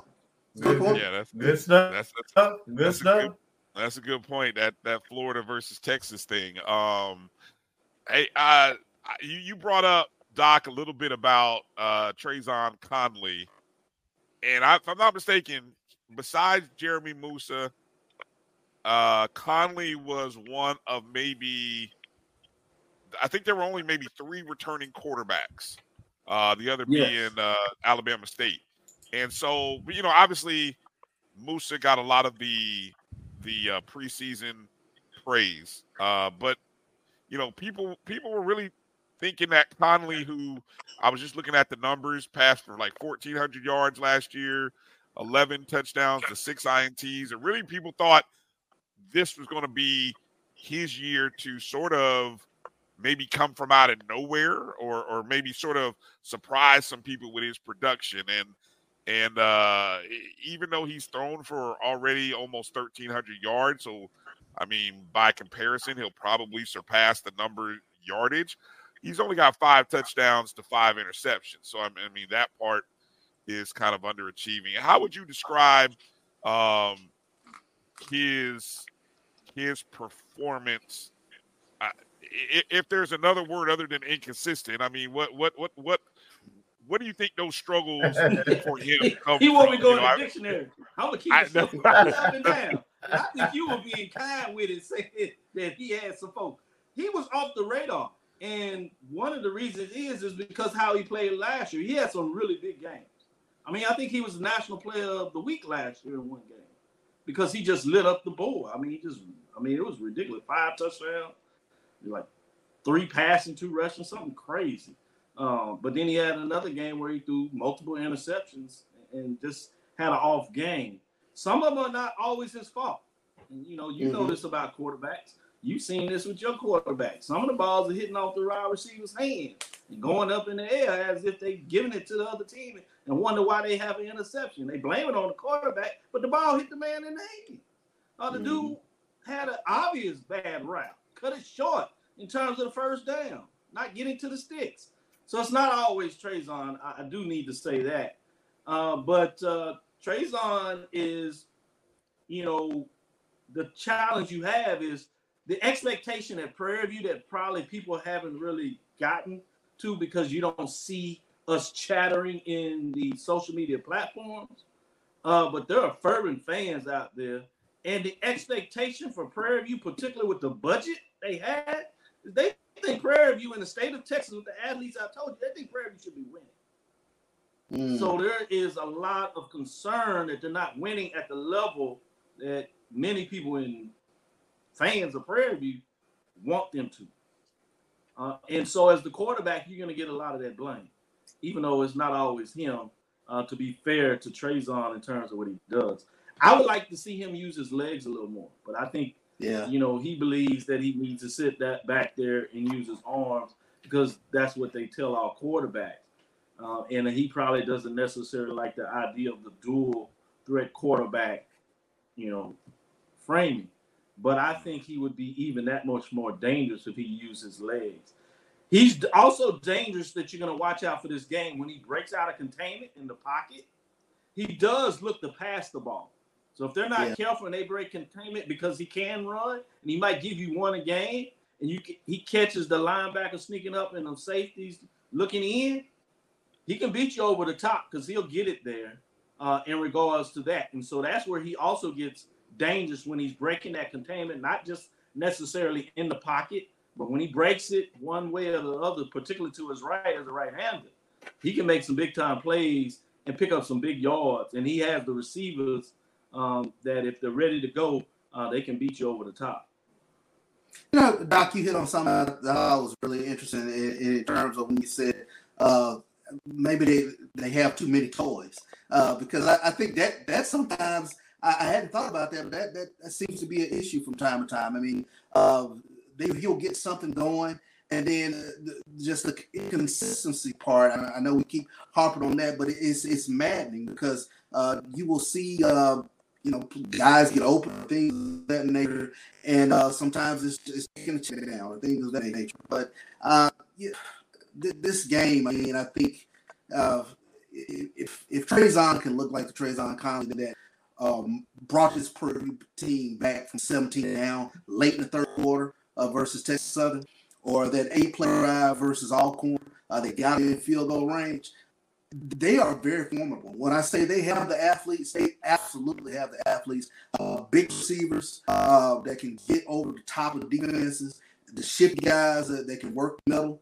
And, and they they have a, a running game. They, they, are a formidable team. So uh, that is the, for me the part that has been very frustrating watching them because you see all the pieces are there, but they just haven't quite put it together, or they put it together at at, at, at odd times. Mm-hmm. All right, um, Marcus, Kelvin, you guys want to get any last questions in for uh, Charles Doc? Uh, one quick one. I guess one of the things I noted over the summer or during the transfer period is that you got um, former uh, Valley running back Caleb Johnson, but I don't know to what degree has he been a factor in the offense. I don't see a whole lot of statistics from him, and that was one of my big concerns when I saw when the schedule came out, and then I saw that he transferred to PV. I think in some ways still trying to figure out a, a consistent role for Caleb. Uh, and like I said, they, they've introduced uh, another running back, Connor Wisham, uh, who's a, a, legit home run threat. Uh, but they've been kind of splitting carries. I think uh, Ahmad Antoine is, is the is the bell cow back, uh, but uh, they've still been trying to, I think, work through trying to figure out how they want to use Caleb Johnson because in a lot of ways he mirrors exactly what Ahmad and Connor Wisham do in the backfield. Yeah, I think a little bit of injury too has gotten him uh, a couple of games here and there in terms of his inconsistency. Uh, I think at times the line has not blocked as well as they thought they would. Um, and so they hadn't been able to lean on the run as they thought they could. And some of that has been a little bit of the injury on the offensive line as well. Um, I think they planned early to run the ball much more and be more effective, which would allow Caleb Johnson to be in there. He actually had one big game, but outside of that, as you said, um, he hasn't had the breakout type of game. Um, with him and Antoine being similar in terms of what they do, um, oftentimes you'll get where one kind of gets going um, and they might switch it out, and then the other one is, is not quite lathered up. Both of these guys, to me, are guys that need to get the ball 20 some times. Um, and then they weigh on you, and it's later in the game where they become more effective. And so, again, that's where I get you. We're talking about almost having too many toys. I'm not sure that we are allowing one player to be as effective as they can because you're switching them out, uh, trying to be fair to both guys or multiple guys, and it has caused some situations where we haven't been as effective as we could be. Last thing I say on the defensive side, um, I hope y'all don't go off on your wide receivers. I see there's been some questions in terms of what you're doing with the deep ball. Uh, but we've had some concerns with our cornerback play a little bit. Obviously, it's early, and so I don't think the coaches they're probably looking at the tape. So I'm not putting anything out there. But that's probably been one of the toughest spots in terms of our defense. Uh, people being able to get a couple of big plays over the top in games, um, and so that's a concern of mine in this matchup. So I'm really interested to see how Ahmad Robinson um, and these guys will end up playing in, in terms of what they do uh, from the defensive backs uh, during this match. Yeah. Yeah, but echo that. I think getting to the quarterback has been an issue for uh, Prairie View's defensive line as well. Uh, only 10 sacks uh, thus far on the season. So uh, they just haven't been able to put a lot of pressure uh, on on quarterbacks, and that's put pressure, put pressure on the secondary. Um, Kelvin, you want to jump in there? Any any last questions or any comments? Anything you want to add? but both teams sound very similar mm-hmm. uh, thus far. Uh, I mean, you sound like us a right. lot. But uh, Doc, I wonder if you have any insights to why we've only played like six times, and and, and as you chronicle that, it seems like it was mostly in bowl games or championship matchups, and that was mostly the only time we played. But you know, fifty some years is a long time not to play. Uh, Sixty some years. So why do you Great think question. that is? Great question. I think early on the reason was probably natural was the challenge with travel. You know, at that time they were mm-hmm. traveling by train. Obviously, you had the desegregation issues where you stayed. They stayed on campus at that time, usually in uh, old dorm, or oftentimes they would literally stay in the gym on cots. Uh, historically, if you think about it, in the modern era, what also happened is you had expansion. So as you notice when I was talking about those conference records, you know, people were winning the conference with, you know, six games, you know, five and oh, uh, six and oh. So the conferences weren't very big. So early on, you could play more non-conference games. So with Prairie being in SWAC, FAMU being in SIAC, uh, you could play some more non-conference. As you start getting into the 70s, and the 80s, the conference expand. Fam, you going to the MEAC and you talking about seven, eight. Before long, 89, you had nine teams. So you talking about eight game schedule. Same thing with the SWAC, seven, eight game schedule, right? Which means at that time you're playing 10, 11 games. You only have three non-conference games. You're going to play you know, FBS team. You're going to play your rival, which was Tennessee State for FAMU, right? And so it started being harder to get each other on the schedule. And then I think it really fell apart when we took our huge dip. And when we kind of raised, obviously FAMU was taking a dip. So the ability to play and recreate that history and arrival dissipated because of those three different things. Conference expansion, the distance, and then just the dip in the play for institutions at various times. Great question. Uh, Great point. I, I just thought we we've been talking all this time. We we haven't really talked about the the relationship of Willie Simmons to Prairie View and the fact that uh, he he that was his first that was his first job as a head coach. I mean, coming from Alcorn as offensive coordinator to Prairie View and, and then leaving Prairie View to come to FAM. Uh, what what are what's your what's your I mean, how big of a hurt was that? Uh, obviously the the departure, but but maybe what are some things? That's a that's a really important question when you talk about it. I don't think the term you could use with Prairie View would hurt because he was only there three years, so folks were just kind of getting the learning. He jumped out on that first year and went, you know, like eight and three, had the long loss to Grambling, or they would have been fighting for a championship. Um, obviously, so, you know, I had a great relationship with Simmons. You know, I hated to see him go. I knew he was going to go well, do well at FAMU. I knew it was just a matter of time where he would have had Prairie View in the championship regularly. Uh, so I was concerned, obviously. Had a great relationship with Ashley. A lot of credit to Ashley for making him the coach. There were some folks that had concerns. Some of the old school Prairie View wanted a Prairie View guy to kind of get the job. Uh, he was smart. He kept KJ Black on his staff when he was there, and actually took KJ Black with him, which hurt a lot of us in terms of that. Because uh, uh, KJ Black is probably a coach that a lot of folks would have liked to see coaching. Some of them wanted him over Bubba. I thought it may have been a tad bit early, but he's certainly ready now if it doesn't work out with Bubba. Uh, but that was part of that in regards to what took place. And credit to FAMU. Um, it was going home. Um, and so people really couldn't be too mad. Now there's some deep rooted Prairie View folks that are all Prairie View, just like FAMU.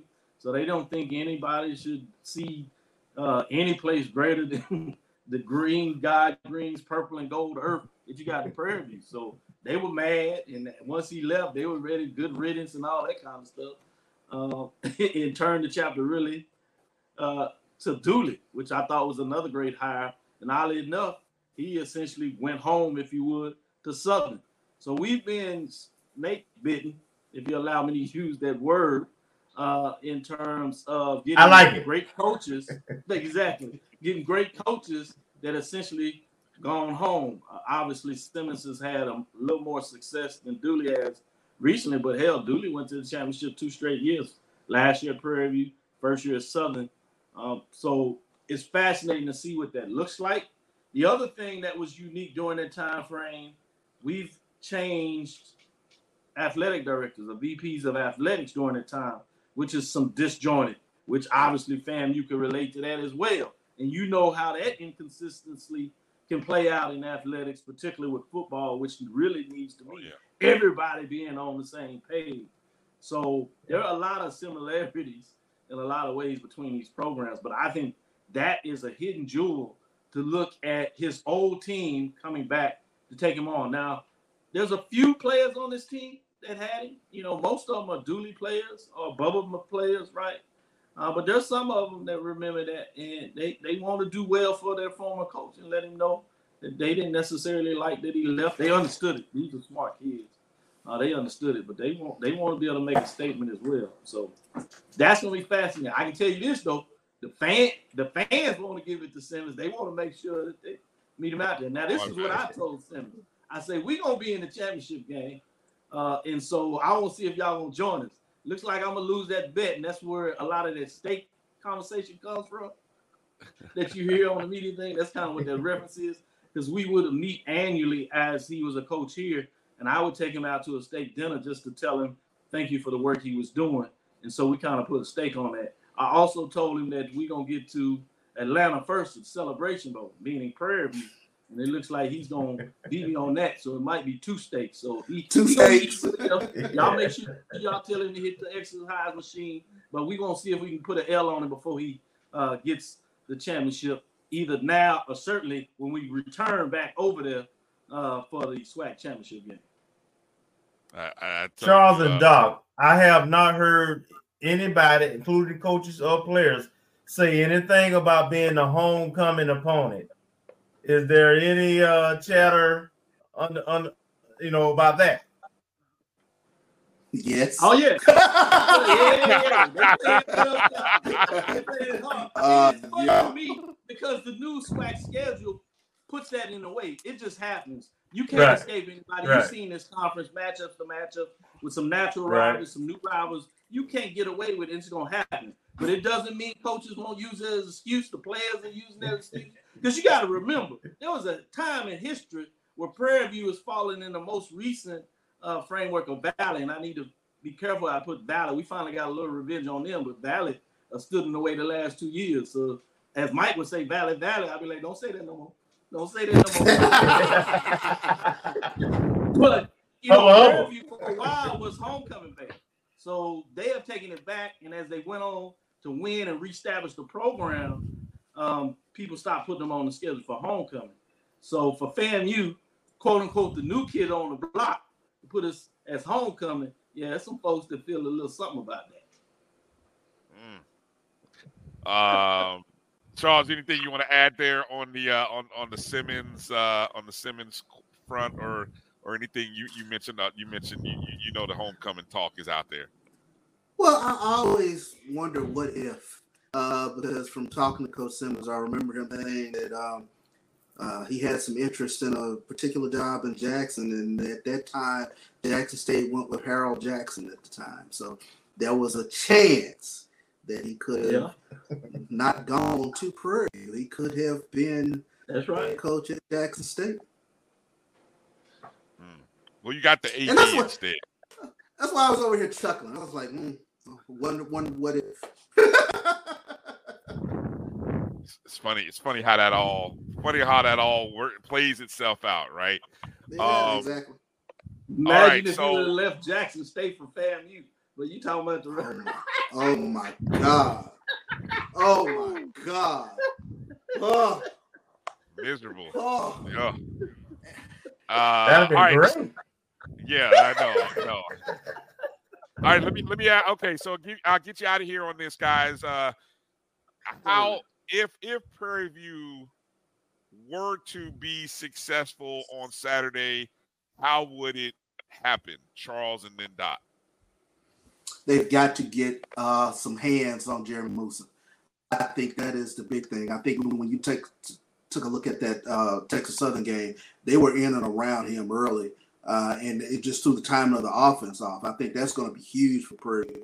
It is to try to create some sort of pressure uh, to, to try to get to Jeremy Moussa because uh, although I think FAMU established that running game, it didn't happen until the second half of the Texas Southern game. So I, for, for me, it's got to be putting some hands on Jeremy Moussa, throwing that uh, offense out of rhythm, and let the homecoming festivities kind of take their uh, natural course of things, and you just let it play out. You gotta gotta play four quarters here.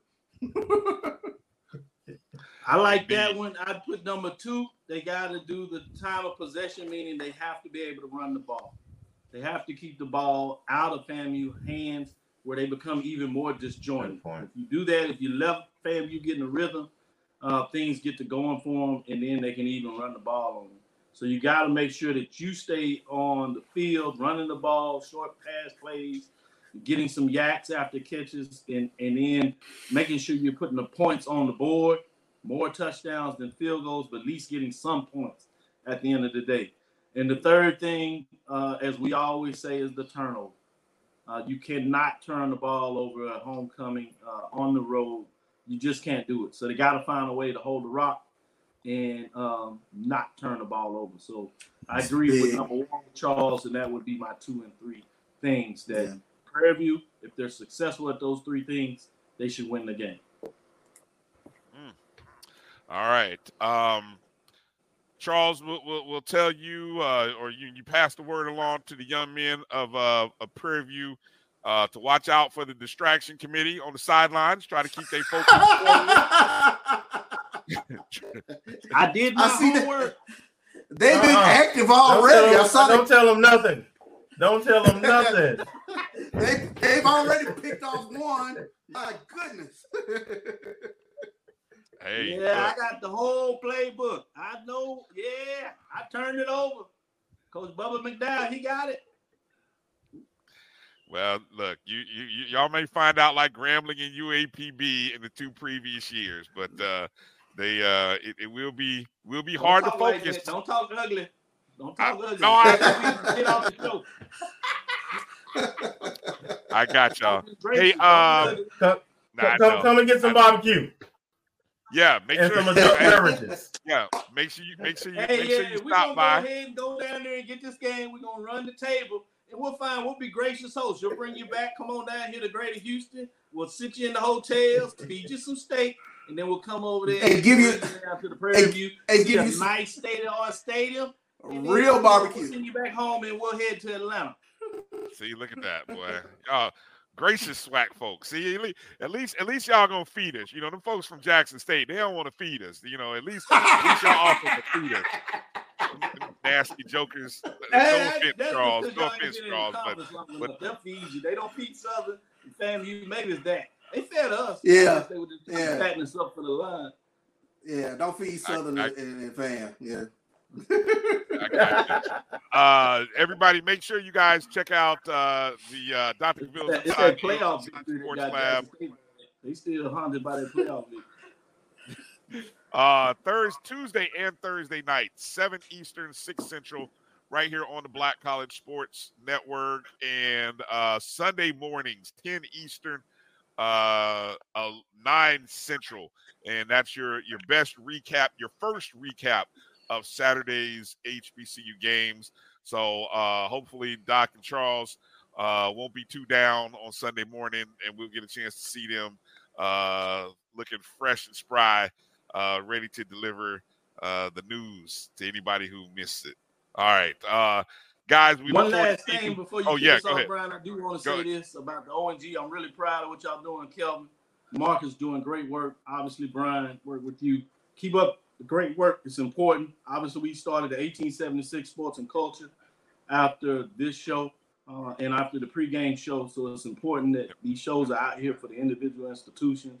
We try to do it, obviously, uh, as a whole, but what you all doing in a lot of ways is just as important, if not more important. And y'all do a great job. I come on here all the time to support and listen and learn. And so I appreciate the work you do. I know it's a labor of love and a lot of labor that people may not really understand the efforts that y'all put in. And a lot of it is financially out of your own back pocket because we're not necessarily at a position where we're getting that money over the top. We have enough to get it done, and we appreciate those sponsors. Uh, but great work and keep up the great work. Thank you. Appreciate you. Appreciate it, Appreciate you Doc. guys. Appreciate you guys. it's hard Uh, to beat up folks when they nice to you, setting you up, baby. All right. Uh, hey, we'll we'll see you guys in Tallahassee, and uh, safe travels, and uh, and we'll chat. Uh, we'll chat a little bit later. Don't forget tomorrow night, seven o'clock Eastern, six Central.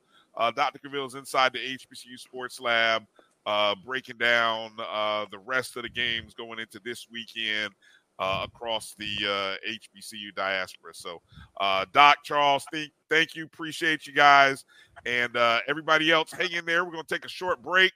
Watch this great homecoming video to uh, to get inspired for this upcoming weekend. And we'll come back and finish up the show with uh, some volleyball talk and some predictions for this upcoming weekend. You're watching the O&G Strike Zone right here on the Black College. Kenny G, we go way back, baby. We're going to Florida and we're going to bring you back a victory to Jackson. God to y'all. What? What you say now, Chuck?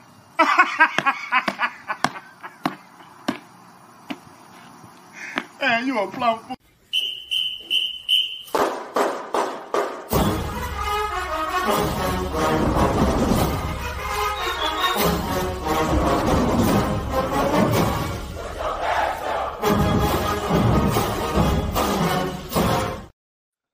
I hit the wrong button there. I welcome back to the You're a whole- I didn't mean to. I mean, I know I'm a plum. I didn't mean to put Chuck out there twice. Uh, O&G Strike Zone, uh, right here on the Black College Sports Network. Brian, uh, Marcus, Kelvin. Uh, that video. Uh, shout out, I guess, H- a lot of that, a lot of that stuff. HBCU Go, FAMU. I don't, again, whoever put that together, man, I got to chill.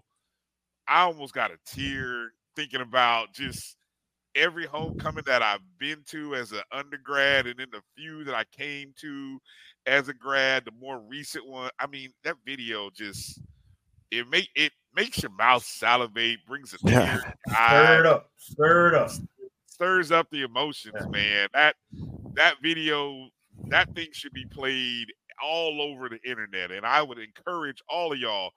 Uh, that video is all over social media, so if you don't have it, go to our feed, retweet it, man, share it with your friends, let them know, post it on your on your socials, let people know that this is what homecoming is like the greatest homecoming in the universe. And we ain't got to have the the, the on Earth. Man, Damn it, we the greatest greatest homecoming in the universe.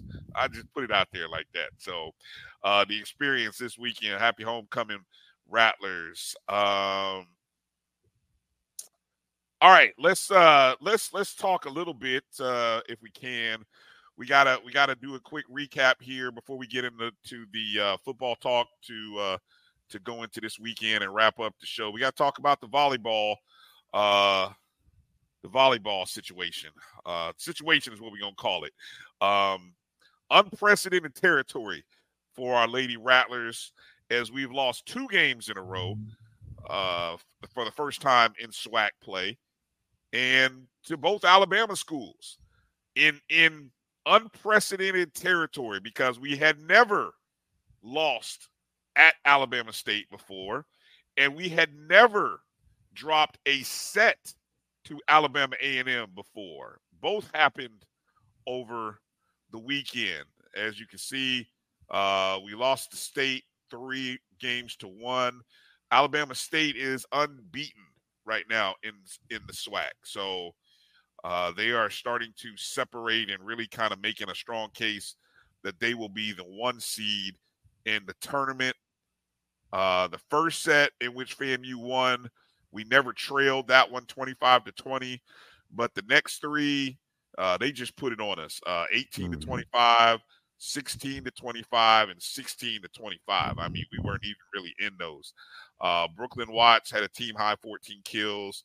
Brooke Hudson had a team high 10 digs. Emerald Jacobs finished uh, with eight kills and eight digs. But what I found interesting in the Alabama State game, guys, Alabama State had nine aces. Those are service aces. We only had one. Uh, and for those who are unfamiliar, an ace is a serve that goes unreturned, essentially. Uh, Alabama State had eight blocks in the match to our four, and we committed 22 errors to Alabama State's 15. So just not the just not what we are used to seeing, but uh you know, th- this team has uh this team's this team has to find themselves here as they start the second half of the SWAC regular season. And then, of course, the loss three to two to Alabama A&M. As I mentioned, I went back and looked at the history. We were up 2-0 on Alabama A&M. So again, the five previous times we had played Alabama A&M, we had never given up a set to them, and we were on our way to doing it again. And then something happened in that third set. We lost 22 to 25. Then we lost 19 to 25, and then lost 13 to 15 in the fifth set. Uh, Alabama A&M had 67 kills to our 49. We committed 26 errors to their 20. Um, and it was the eighth, fifth set. Uh, how do I say that? The eighth time that we've had a match go five sets. Uh, we're three and five in those and and and four of the five losses have been by two points. So it's like we're right there, and then one play in that 14th point, you know, with the with essentially the score tied at 13, something happens, and we just kind of end up losing those last two points. And I mean, those four games, I mean, a couple of those were against some uh, uh Division One opponents, and uh, yeah, so, you guys, any, any thoughts there on the past weekend for volleyball? Well, yeah. Um, you know, at the beginning of the season, you know, we lost. Well, Dominique Washington graduated, and then um, yeah, two times Ozzy, Ozzy Jones. Yeah, Aja Jones didn't come back, so we had some some experience and some height and athleticism that that left, and we had four to five freshmen come in. So we knew it was going to. I wouldn't quite quite call it a rebuild, but we knew there was going to be some retooling. So we're still looking to find ourselves, and I think with our record this year, we've probably had more conference losses this year than we had the last two years combined, if my memory serves. I think we only lost one game each year in the regular season. Yes, you're, or you're one match. One so match. I, guess we went 15 and one or whatever, how many ever we play in the conference for 21 and 22. So, but we do have five freshmen, and I think um, Ayani Sanford has been newcomer of the year at least twice, maybe three times. And so we're still getting acclimated. We have youth, and it looks good for the future. And I'm not cashing in the season because we can finish out strong and still make a run through the tournament. But this is an opportunity for growth and improvement and see where we are and just go from there. Uh, anything you want to add there, uh, Kelvin? Yes, this must be about the fourth or fifth game where we were up 2 0 and couldn't close a team out. So, you know, that's kind of been a thing since the beginning of the season, frankly. And and I believe uh Marcus pointed out some real really important points about the youth of the team and learning to play at the level and the expectations of of, of, uh, of our program with its history of being dominant. Um, you know, it's just going to take time with this team. The other thing I would say, two things that kind of stand out to me, and you hit on one of them we we have a lot of errors. You know, when we when things go wrong, it takes a set of, a couple of sets sometimes for us to get back on track. Hmm. Uh, we have we we tend to have a really bad set or two. Um, so and, and if, if you look at it, it points two things that that, that are pointed out: the errors and the, and the, and the serving percentage, mm-hmm. uh, hitting percentage, and just in general, they they tend to be real low when we drop sets and, and, and within that set, when it's going bad, we don't seem to have the build the resiliency that teams in the past have to fight through and uh, impact that will. So, you know, I just attribute to a new team, young team. Uh, they they still playing well, but they but as as uh, Charles and Doc say, and, and and so as Coach Simmons, inconsistency. Yeah, that's been our biggest. That's been our biggest issue.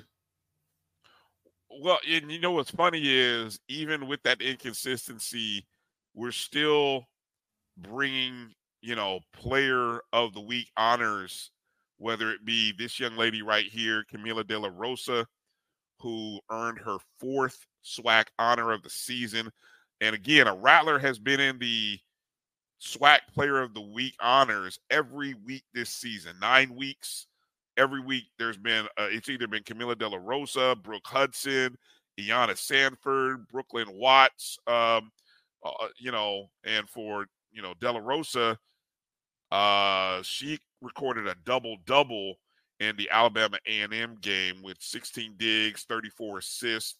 Also had three blocks in that contest. Um, you know, and so I, she's she's doing it all kinds of ways, not only as a setter, and and I'm I see a couple people, uh, Kylan with some great comments about our defense and whether we have the defense to be able to overcome this year. Uh, you mentioned Aja Jones, you know that being a a, a big loss, um, but I kind of thought we, had, you know, it it's interesting when you sort of have to rebuild. Which look, we we lost some really talented players and we replaced them with talented players but it's while while we've done that guess what everybody else has done they've gotten better as as case in point when you go and look at the standings and i think that's the next slide i got okay well that's the players of the week there uh, for camila de la rosa as well as the uh, folks from alabama a&m and state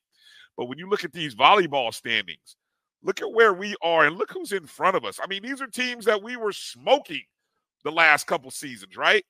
State, Prairie View, Alabama A&M, Jackson State. I, I mean, the rest of the conference has gotten better. We knew it was going to happen. We just didn't know when.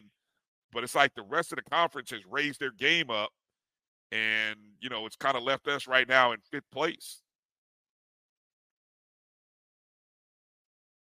Um, so that's uh that's kind of interesting. We we we're six and four. Um, you know, I think again we we split with Alabama A and M. Uh, we beaten Jackson State once. I believe we beaten Prairie View once, and then we've been swept by Alabama State. And then Texas Southern, who we're tied with, we've lost to them once. So that the tournament seeding is going to be interesting. I, I think obviously you want to be. I don't think it matters for us though. You don't think so? You don't think it matters to be on the other side of the bracket from state? You think it's just get there? Uh, for for us, I mean, we've played state. We know how they play. We won a, a set against them um, both times. Yeah. Um. So so anybody outside of state, we already confident that we can beat. Um. So you know, I, I really don't think for us, for other teams it'll matter, but for us, I don't think where we where we see is going to matter as much. What we do need to do though is to finish the season strong and go on a, on a win streak, close out the season, mm-hmm. get some momentum going into the tournament. Now, one thing I would I would add just came to my mind um, in terms of our team, and I haven't looked at the stats, so I haven't really looked at our team and the conference as a whole. But it seems like Brooklyn Watts has been kind of quiet the last few weeks. I mean, I she agree. was she was um SWAC player of the week at least once, maybe twice early in the season. But it seems like after that tournament in South Carolina, where I think she may have gotten she may have stayed home for whatever reason. I don't know. It seems like the same performance level, and perhaps once again it may be elevated expectations uh, based on her preseason accolades and last year's splash. That it seems like it, it hasn't been to the same level. It's not a criticism of her. It just seems like the, I, there's been a marked difference, and and it gets highlighted by her absence, conspicuous as it is from the all the SWAC weekly players of the week the last couple weeks and she's arguably arguably our, one of our best players between her and Brooke Hudson. And I mean, actually, we've got quite a few. But if all four of them are, at the same time, you know, then we're pretty much on point. But it seems like Brooke's been a little quiet for whatever reason. Well, it, but hold on, maybe, maybe it's more so what other teams are doing. Maybe it's more so That's we true. just have a dynamic uh setter, uh libero, and uh Iana Sanford, uh she what is she an outside? So she so uh, but what I'm saying is I think some other schools like if you go back and look, you know, I don't know about the stats, but the young lady there from Alabama A&M, I got to imagine she Oh yeah, won, she's she won that award probably based on her performance against us in that 3-2 set. I mean, where the team had what was it? What I say they had 67, 67 kills. Yeah. And I bet, I bet you she, I mean, I didn't look at the stats, I could, but I bet you anything, you go and look at her kills, and she probably had over half, if not two thirds, or uh, uh, maybe a solid half of those kills. I bet went to her. And then the uh, the young the young lady who's the setter from Alabama State, she just got to the 2,000 career mark. I saw as a post repost from the SWAC. So, you know, it, it, it may just be, it's going to be interesting. Like I said, it's going to be interesting to see what the SWAC players of the week are because our young ladies are in the hunt. Uh, Camila De La Rosa, Brooke, uh, Hudson, and Watts, even though she may be playing well for us, just compared to the rest of the conference, other people are just having better days or better matches. Uh, you mm-hmm. Yeah, she's leading the team, our team in points by a wide, wide margin. Yeah, by at least yeah. 70 points. Yeah. So I, you know, I, I don't, it's always interesting when you kind of try to analyze uh, a sport like volleyball when really, you know, and I, I I'll be honest. I mean, I'm I'm a I'm a novice at understanding yeah, what I'm looking too. at. I mean, but you know, I I can just go by numbers and I can watch and go by numbers and and and and go from there. So you know, that's something to pay attention to. Here, this upcoming weekend, there's a cluster, another cluster of games, and the Rattlers are taking these uh, next three matches in Daytona Beach. So these games will be played on the, it looks like our first one is on the 29th, which is Sunday. So no conflict with homecoming. Uh, we take on Alcorn Sunday morning. And then later in the day, we take on UAPB. And then on Monday, we take on Grambling. Uh, conceivably, you would think, based on again the standings, that we could go 3 and 0. We probably should go 3 and 0. We probably should sweep all three, but I, at this point, you know, we we haven't closed oh. out. Yeah, I yeah, I wouldn't, you know, we, let's just see how it plays out. Mm-hmm. And and and take it one one match at a time. That's what these ladies are going to have to do. So again, uh if you can get to Daytona Beach, and I don't know whether this is at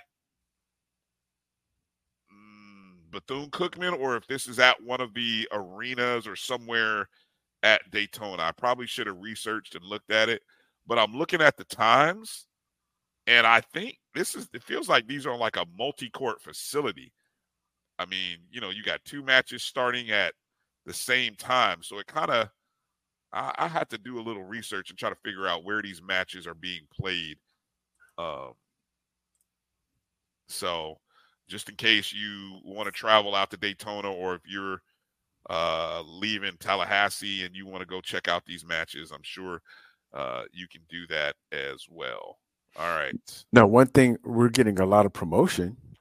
I see from um, the NCAA uh, dot com. Oh they yeah, had their had Michaela Chester, their volleyball beat reporter, swing through. I think earlier in the season, but it seems like at least once a week, maybe twice a week, they're parsing out the footage and interviews they had from that from their visit.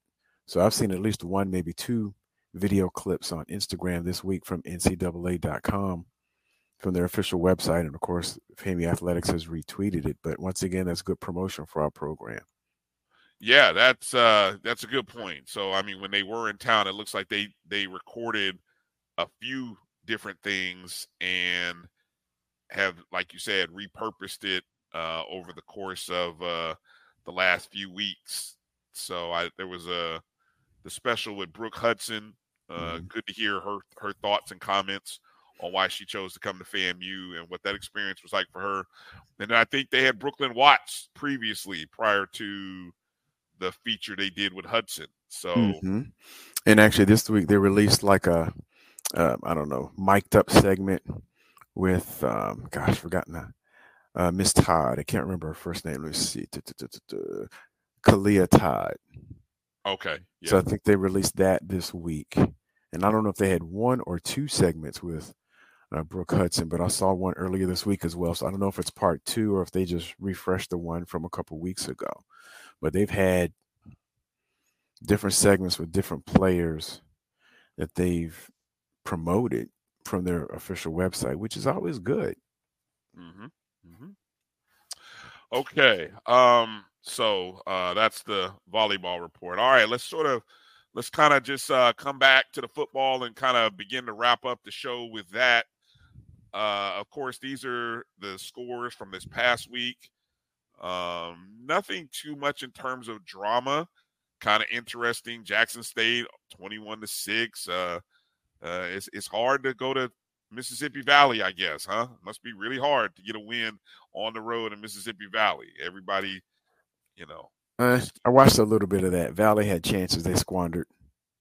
Uh, well, Valley, Valley is Valley. I mean, I mean Jackson State. I mean, definitely played. I'm not. I'm not putting I'm not downplaying Jackson State's play, but I think it was it was pretty com- it could have been more competitive, but the penalties and miscues on on Valley's part didn't keep it as competitive as it could have been.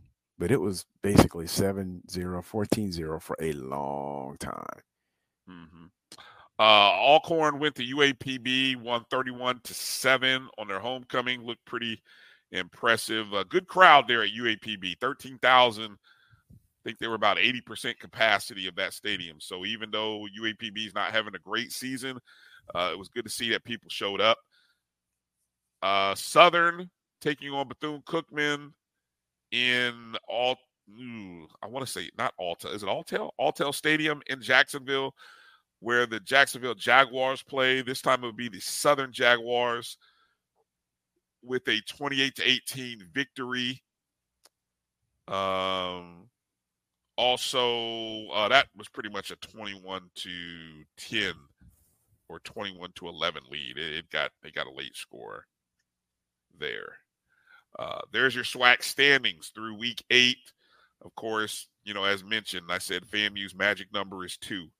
Uh, they essentially need to win against Prairie View, who is sitting at first in the West, and Alabama A&M needs to lose this upcoming week, and then FAMU will own the tiebreaker over Jackson State and Alabama State with two games to play, and Alabama A&M would have three conference losses, so that would pretty much eliminate them, and FAMU could win the West. And basically, uh, fellas, by the by the according to the time of these games, essentially by the conclusion of the Magic City Classic, by the fourth quarter of the game Saturday, we could know whether we are Eastern Division champions. So that's just to kind of something to be scoreboard watching mm-hmm. and, and be thinking about. But uh, Coach Marv, I'll answer your question here in just a moment. Appreciate you coming in and joining us. Uh, uh, the homework assignment. I, I have done the homework. I if you were watching Doc show last night, uh, did I? No, I didn't give it on Doc show. So yeah, I got the homework assignment done, Coach. I, will give it to you here in just a moment. Um, but we got a full week of SWAC games. This is the first full schedule. All six games, all 12 teams playing each other. This week and next week are the only two weeks in the season that you get uh, six games uh, all playing uh, against each other. As you can see, the schedule there Bethune is traveling to Grambling State. That game is going to be on HBCU Go. Uh, these these times are Central time, so of course make that three Eastern. Uh, another bout, another battle in the state of Mississippi. Valley travels to Alcorn. That's a two Central, three Eastern. Uh, similar time, Jackson State traveling to UAPB. That'll be on ESPN Plus.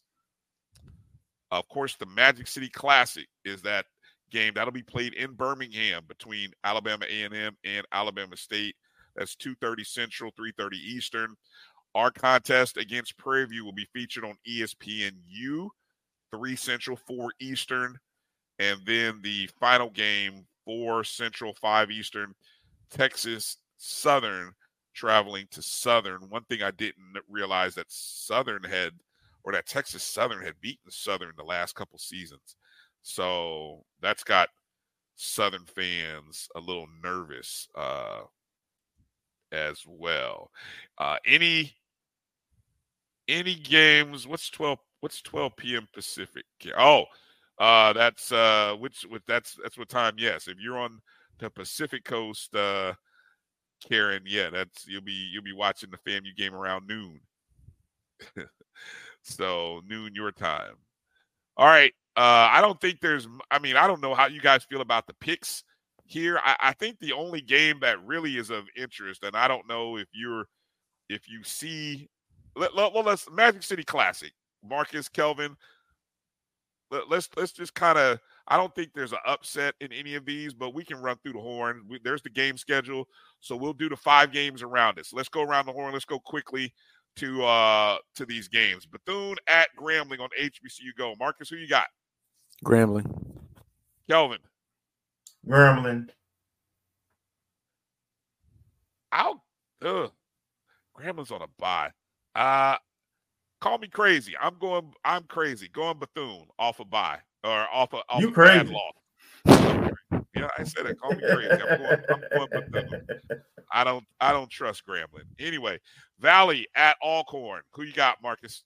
Alcorn. Kelvin. Alcorn. I got Alcorn as well. Jackson State at UAPB. Who you got, Marcus? Jackson. Kelvin. D I love. you know, and, and and they don't think and they don't think we have any love for them. I'm going Jackson State as well. Uh, Magic City Classic, Alabama A&M. Coach Connell Maynor has only lost to Alabama State one time, which was last year, and he had a lead going into the fourth quarter before that game was lost. So, Marcus, A and M or Alabama? I'm gonna have to go with A and M. I don't know. They, they're really seem like they've turned the corner, and I'm not sure if I trust Alabama State's offense. Mm. Kelvin. I watched uh, Alabama A&M and and I believe it was Grambling, and they the new quarterback that A&M is featuring is a runner. He ain't a great runner, but he's a big guy, and it, it seemed to catch Grambling off guard. They just didn't adjust to it. Outside of that, the offense was very pedestrian. I I think I'm a I trust Alabama State defense more than I trust Alabama A&M offense Plus, this is a get back game. Uh, you know, A&M has found ways to win. I think the last couple of times, and uh, Ed Robinson need this W. So I'm gonna go with uh, Alabama State, but it's gonna be a close game. I'm rooting for Alabama State. I, I want us to be able to wrap up. So I'm a I I I'm going with Alabama State for selfish reasons. Even though Connell Maynor seems to have uh, kind of owned this series, but I'm going with uh, Alabama State. I'm going with the team that's got the better defense in this contest. So let me go with Alabama State, and then we get a chance to to wrap up the uh, SWAC division. Texas Southern at Southern. Uh, Texas Southern didn't look too shabby last week, and we've we've seen both of these opponents. Who do you got, Marcus? I'm gonna pick Southern at home. I mean, I don't know. but it's gonna be if if um and I can't remember the young man's name. If the running back, I mean, I know Southern has a good run defense. They showed it, and I don't know where they are statistically. Darius Owens, Darius uh, but if he yeah. if he comes out and has the similar success, and it's gonna be a tough game, but I'm a, I'm gonna go with Southern. Owens has done it the last two weeks. Did it against Bethune. Did it against us. Uh, you know, he's done it. Mar- uh, Kelvin, who you got? And he's a he's not a big guy. He's very thin, as a matter of fact but he's a hard runner and he uh, got a burst to him. I, I like him. This is gonna be a close game, but mm-hmm. because Southern that's home, I'm gonna go with Southern. Yeah, I I would like to think Texas Southern as well, but I, I do think the edge to Southern and the fact that they've lost to Texas Southern the last two times, I think, the last two years yeah. in a row, I think there'll be a little heightened sense of awareness with uh, with this game. I think Southern will come in uh, a, a, little more prepared than maybe previous years. All right, bowl prediction time. Uh, Prairie View at uh, FAMU. I saw somewhere earlier that the, this was, uh, I think, the Reddit FCS Twitter handle had had made his made the line 19 and a half points to which Hmm. I was like, where are you getting that line from? How in the heck do you think we are going to beat Prairie View by 19 and a half points? But anyway, I'll be interested to see if and what the number comes out at. But uh, any bold predictions? What's your bold prediction for this contest, Marcus?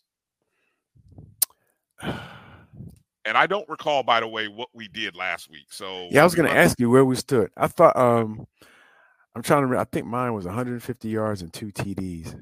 I'd have to go back and look, check the tape. I'll check the tape. I don't know. I don't know what what it was. I didn't write it down. Sadly, mine, mine was a hundred yard rushing.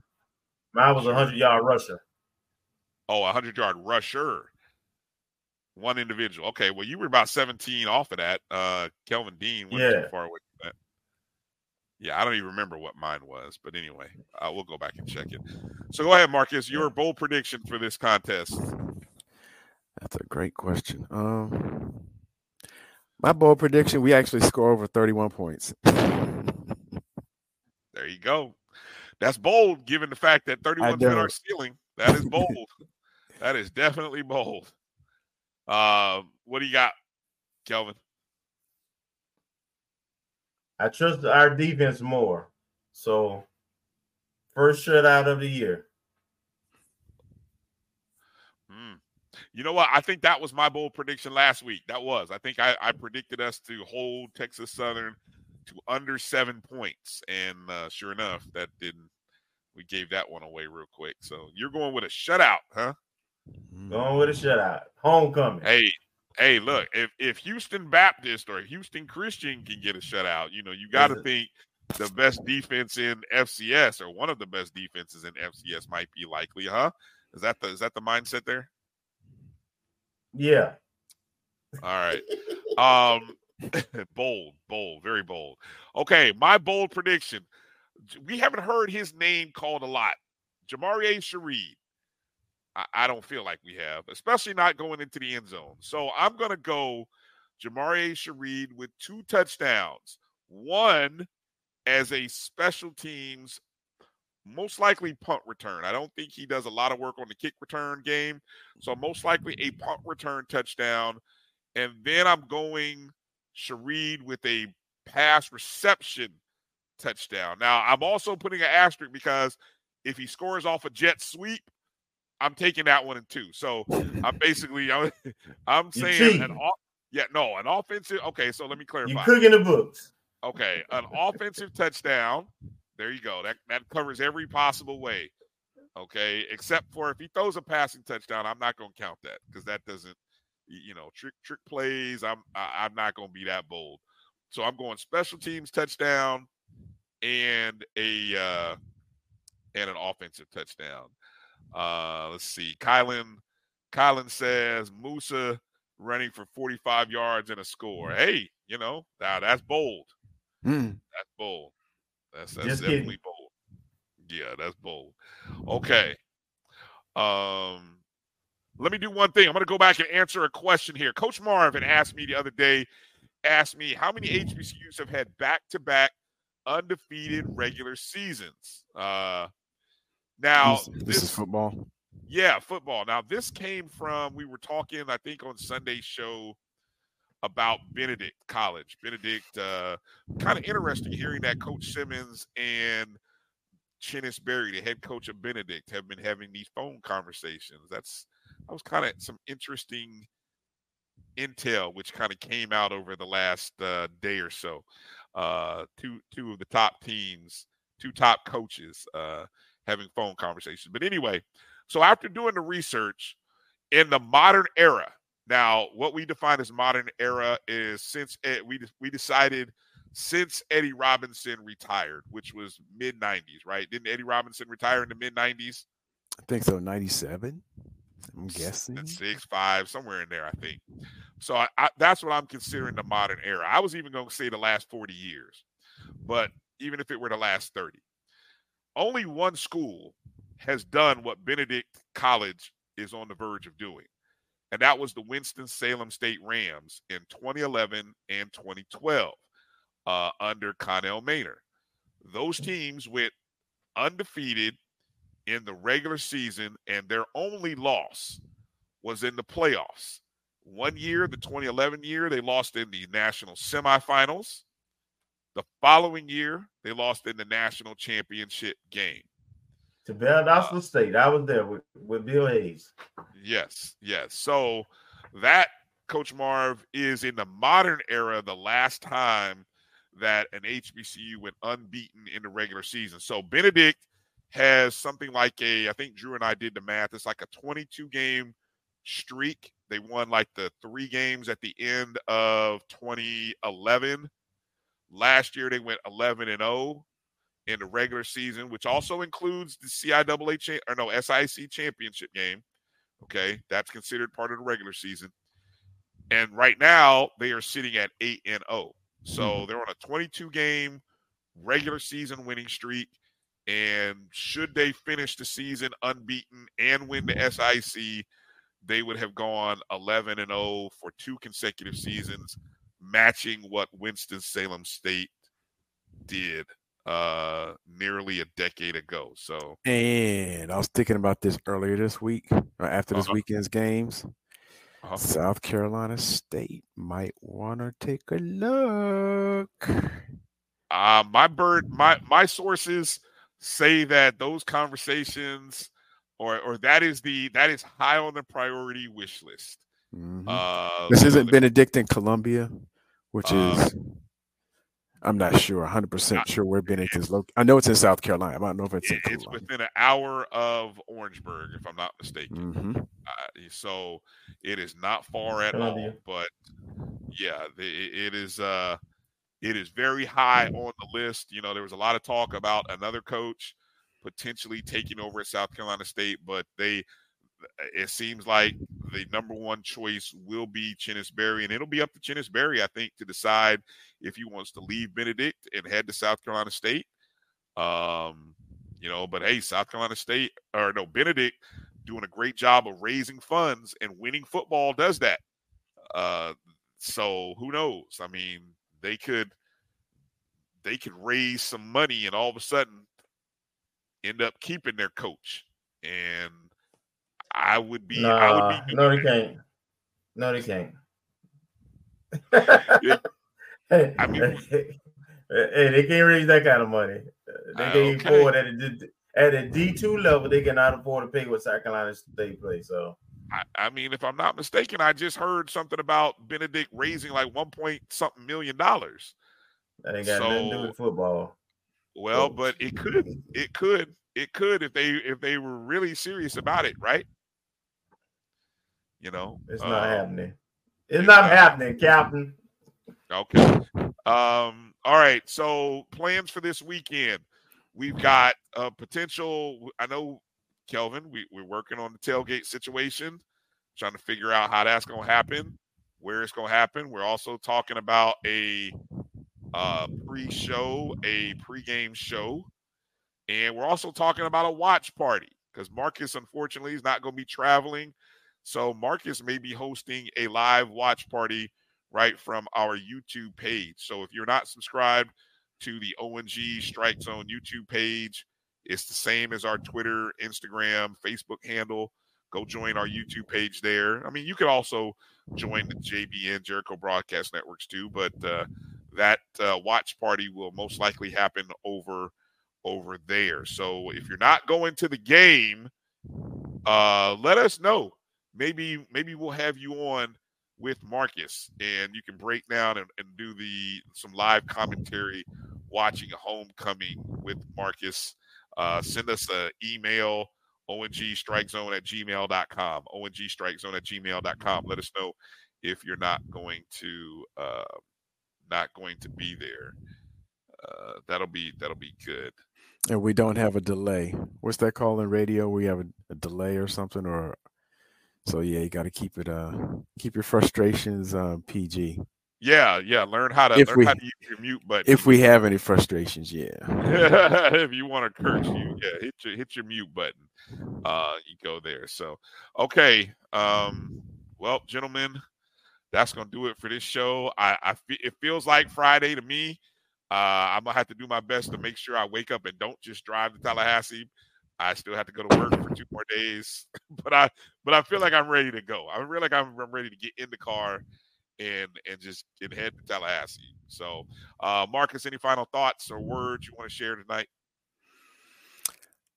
Just looking forward to Saturday and and seeing what the boys going to do. Saturday. And also interesting commentary from Coach Simmons this week. Yes, not, very, Not only not very. only on uh, I, I saw about half of the 220 QB Club interview. I didn't get to see all of it before tonight's show, but he had some interesting comments, and he also had some uh, pretty interesting comments the other day. He had a guest spot on on on off script on Sky. Yeah. So I, I'm assuming it was planned, but it, it wasn't on their initial graphic.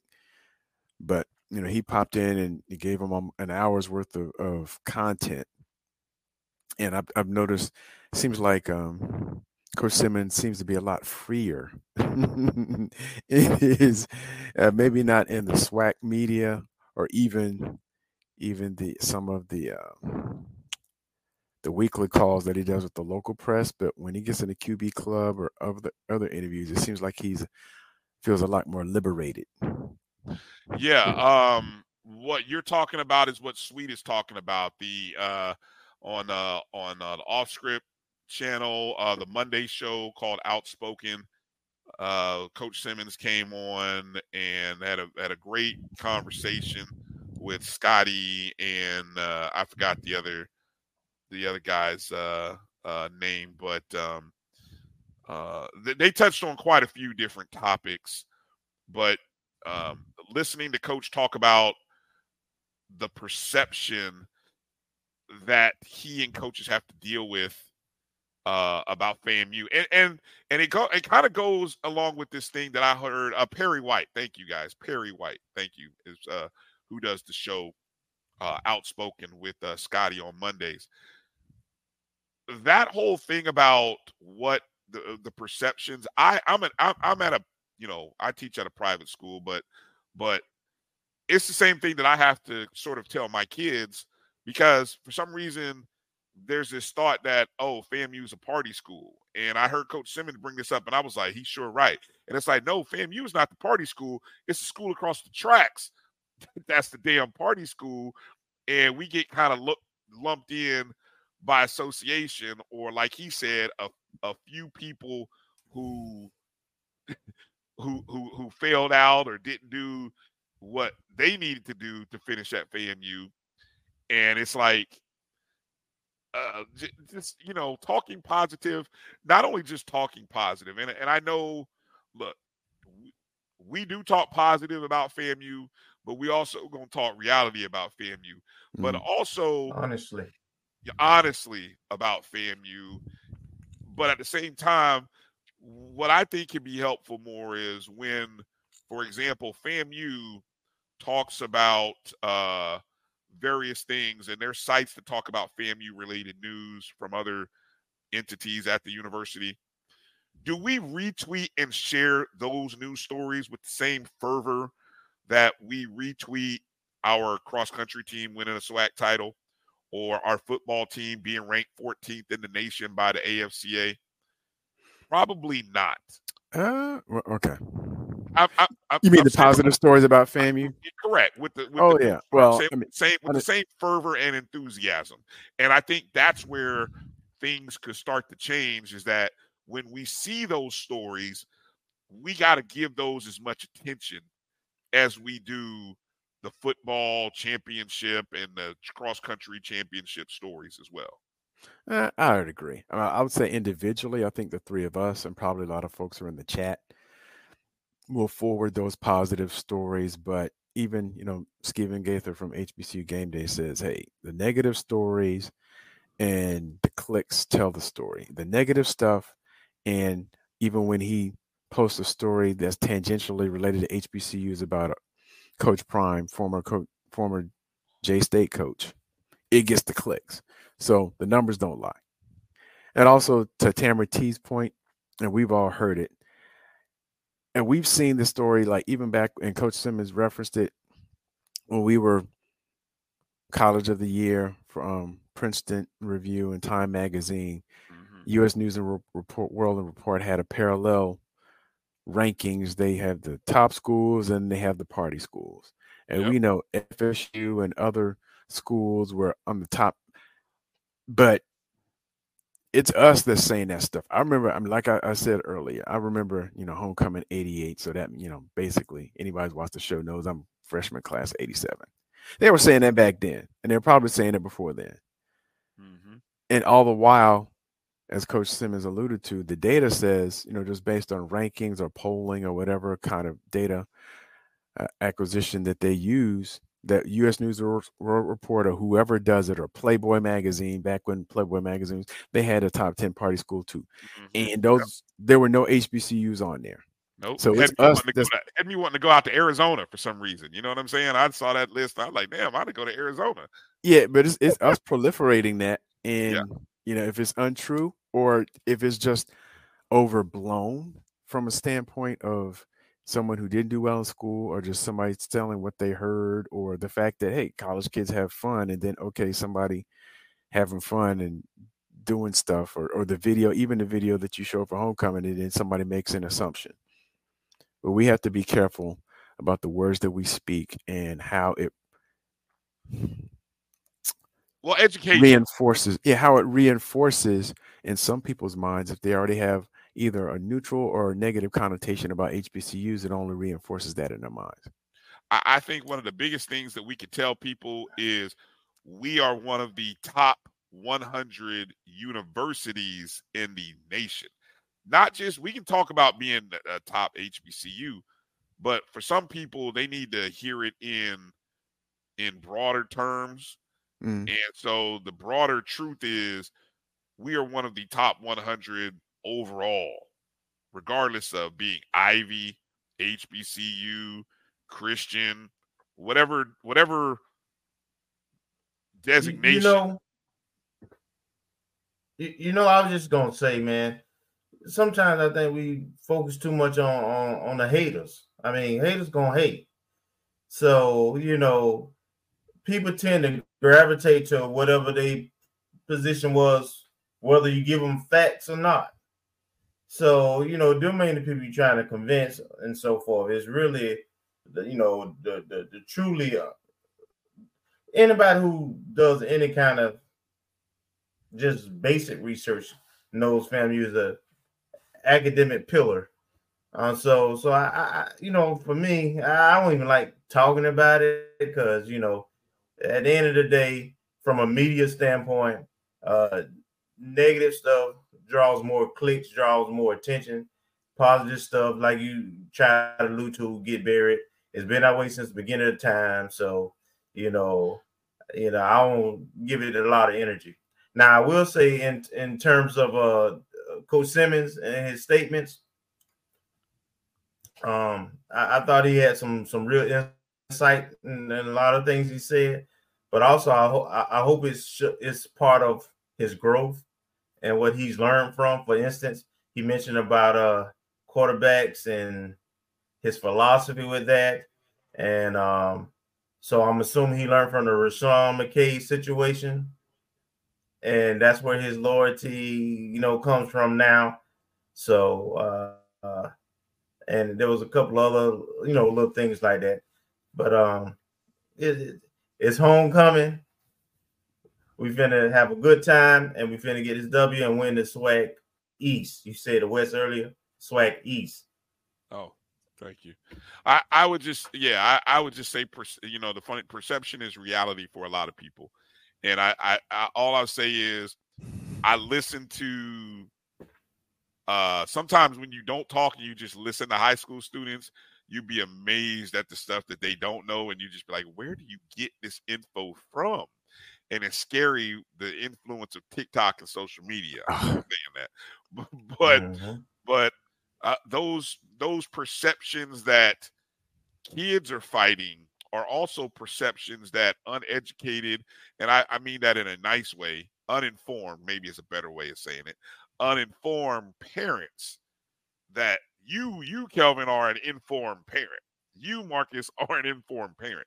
You wouldn't be led astray by nonsense like that. But there are many more, many, many more uninformed parents who will get led astray. And so I think what coach was getting at is when he goes into these homes, that's what he's fighting. He's fighting the uninformed again, you know, to inform them because other uninformed parents may be talking. And a lot of times it can be kids. I've heard eh, it's crazy. But anyway, that's a whole nother whole nother show uh, for a whole nother whole nother time. Uh, so we want to get out of here. We want to thank you guys for uh, joining us tonight. Uh, again, keywords: hydrate, take it slow, get rest, stretch. Uh, you know, hydrate some more, um, and uh, keep your head, keep it, keep your eyes open. Pace, pace yourself. Don't end up on social media. Don't don't end up on social media with your face down and your legs up. I'm just telling you. yeah, I was gonna say turn off the cameras, delete that footage. Yeah, uh, hey, homecoming, wow. uh, homecoming for real in Tallahassee, baby. Man, take a nap where you can get one, even if it's in your car. You know, lock the door. Hopefully, you got tinted windows. Uh, whatever. Do what you need to do to take a nap. leave the window um, cracked. Yeah, leave the window cracked or whatever. Um, but more importantly, I just want to say, let's have a safe weekend. You know, we we all know what's been yes. going on out there at various homecomings. Uh, let's keep our eyes open for each other. And you see something, report it. You see something that don't look right, say something. Um, let, us not let's not have blinders on just because we're enjoying ourselves. Okay, it's gonna be a lot of folks in town, and hopefully uh, everyone is safe. You guys be safe. I look forward to seeing you. Be checking out with us on Facebook, Twitter, and Instagram. We'll let you know where we're going to be at. We want to see you this weekend. What's the color theme this weekend? Is it orange or is orange. it orange? Orange. Okay, thank you. The color choice is orange. So and I'll send you a graphic. They put one out the beginning of the season for the. I mean, we only got I, two home games. I remember year. seeing that. Yeah, I, I but I thought I thought Peak was kind of in the theme as well because it's uh it's breast, breast cancer. cancer. breast cancer awareness. But the color yeah. is orange. The it's orange. homecoming. You can't wear pink on the homecoming. I I, I, I, I can't. I know that. I ain't no. I'm no AKA, so I can't. But okay. Uh, okay. So that's gonna do it for tonight's show. Thank you again to uh, Cardell Thomas. Uh, make sure to follow him on Twitter and Instagram. Make sure you go check out his uh, his uh, vegan gumbo uh, event on Friday and be looking out for him. Uh, more, more, more importantly, look out for his mother. Look for his family uh, gate one is what I was told on Saturday. That's what he said. So we appreciate Cardell coming on at the beginning of the show. And then, of course, Dr. Kenyatta Cavil and Charles Bishop. We appreciate them coming in as well. That's going to do it for this homecoming show. For Marcus Green and Kelvin Rozier, I'm Brian Fulford. Rattlers, happy homecoming. Fangs up. Make sure to strike, strike, and strike again. And we'll see everybody in Tallahassee this weekend. Peace out, family. You know what time it is. Yes, sir.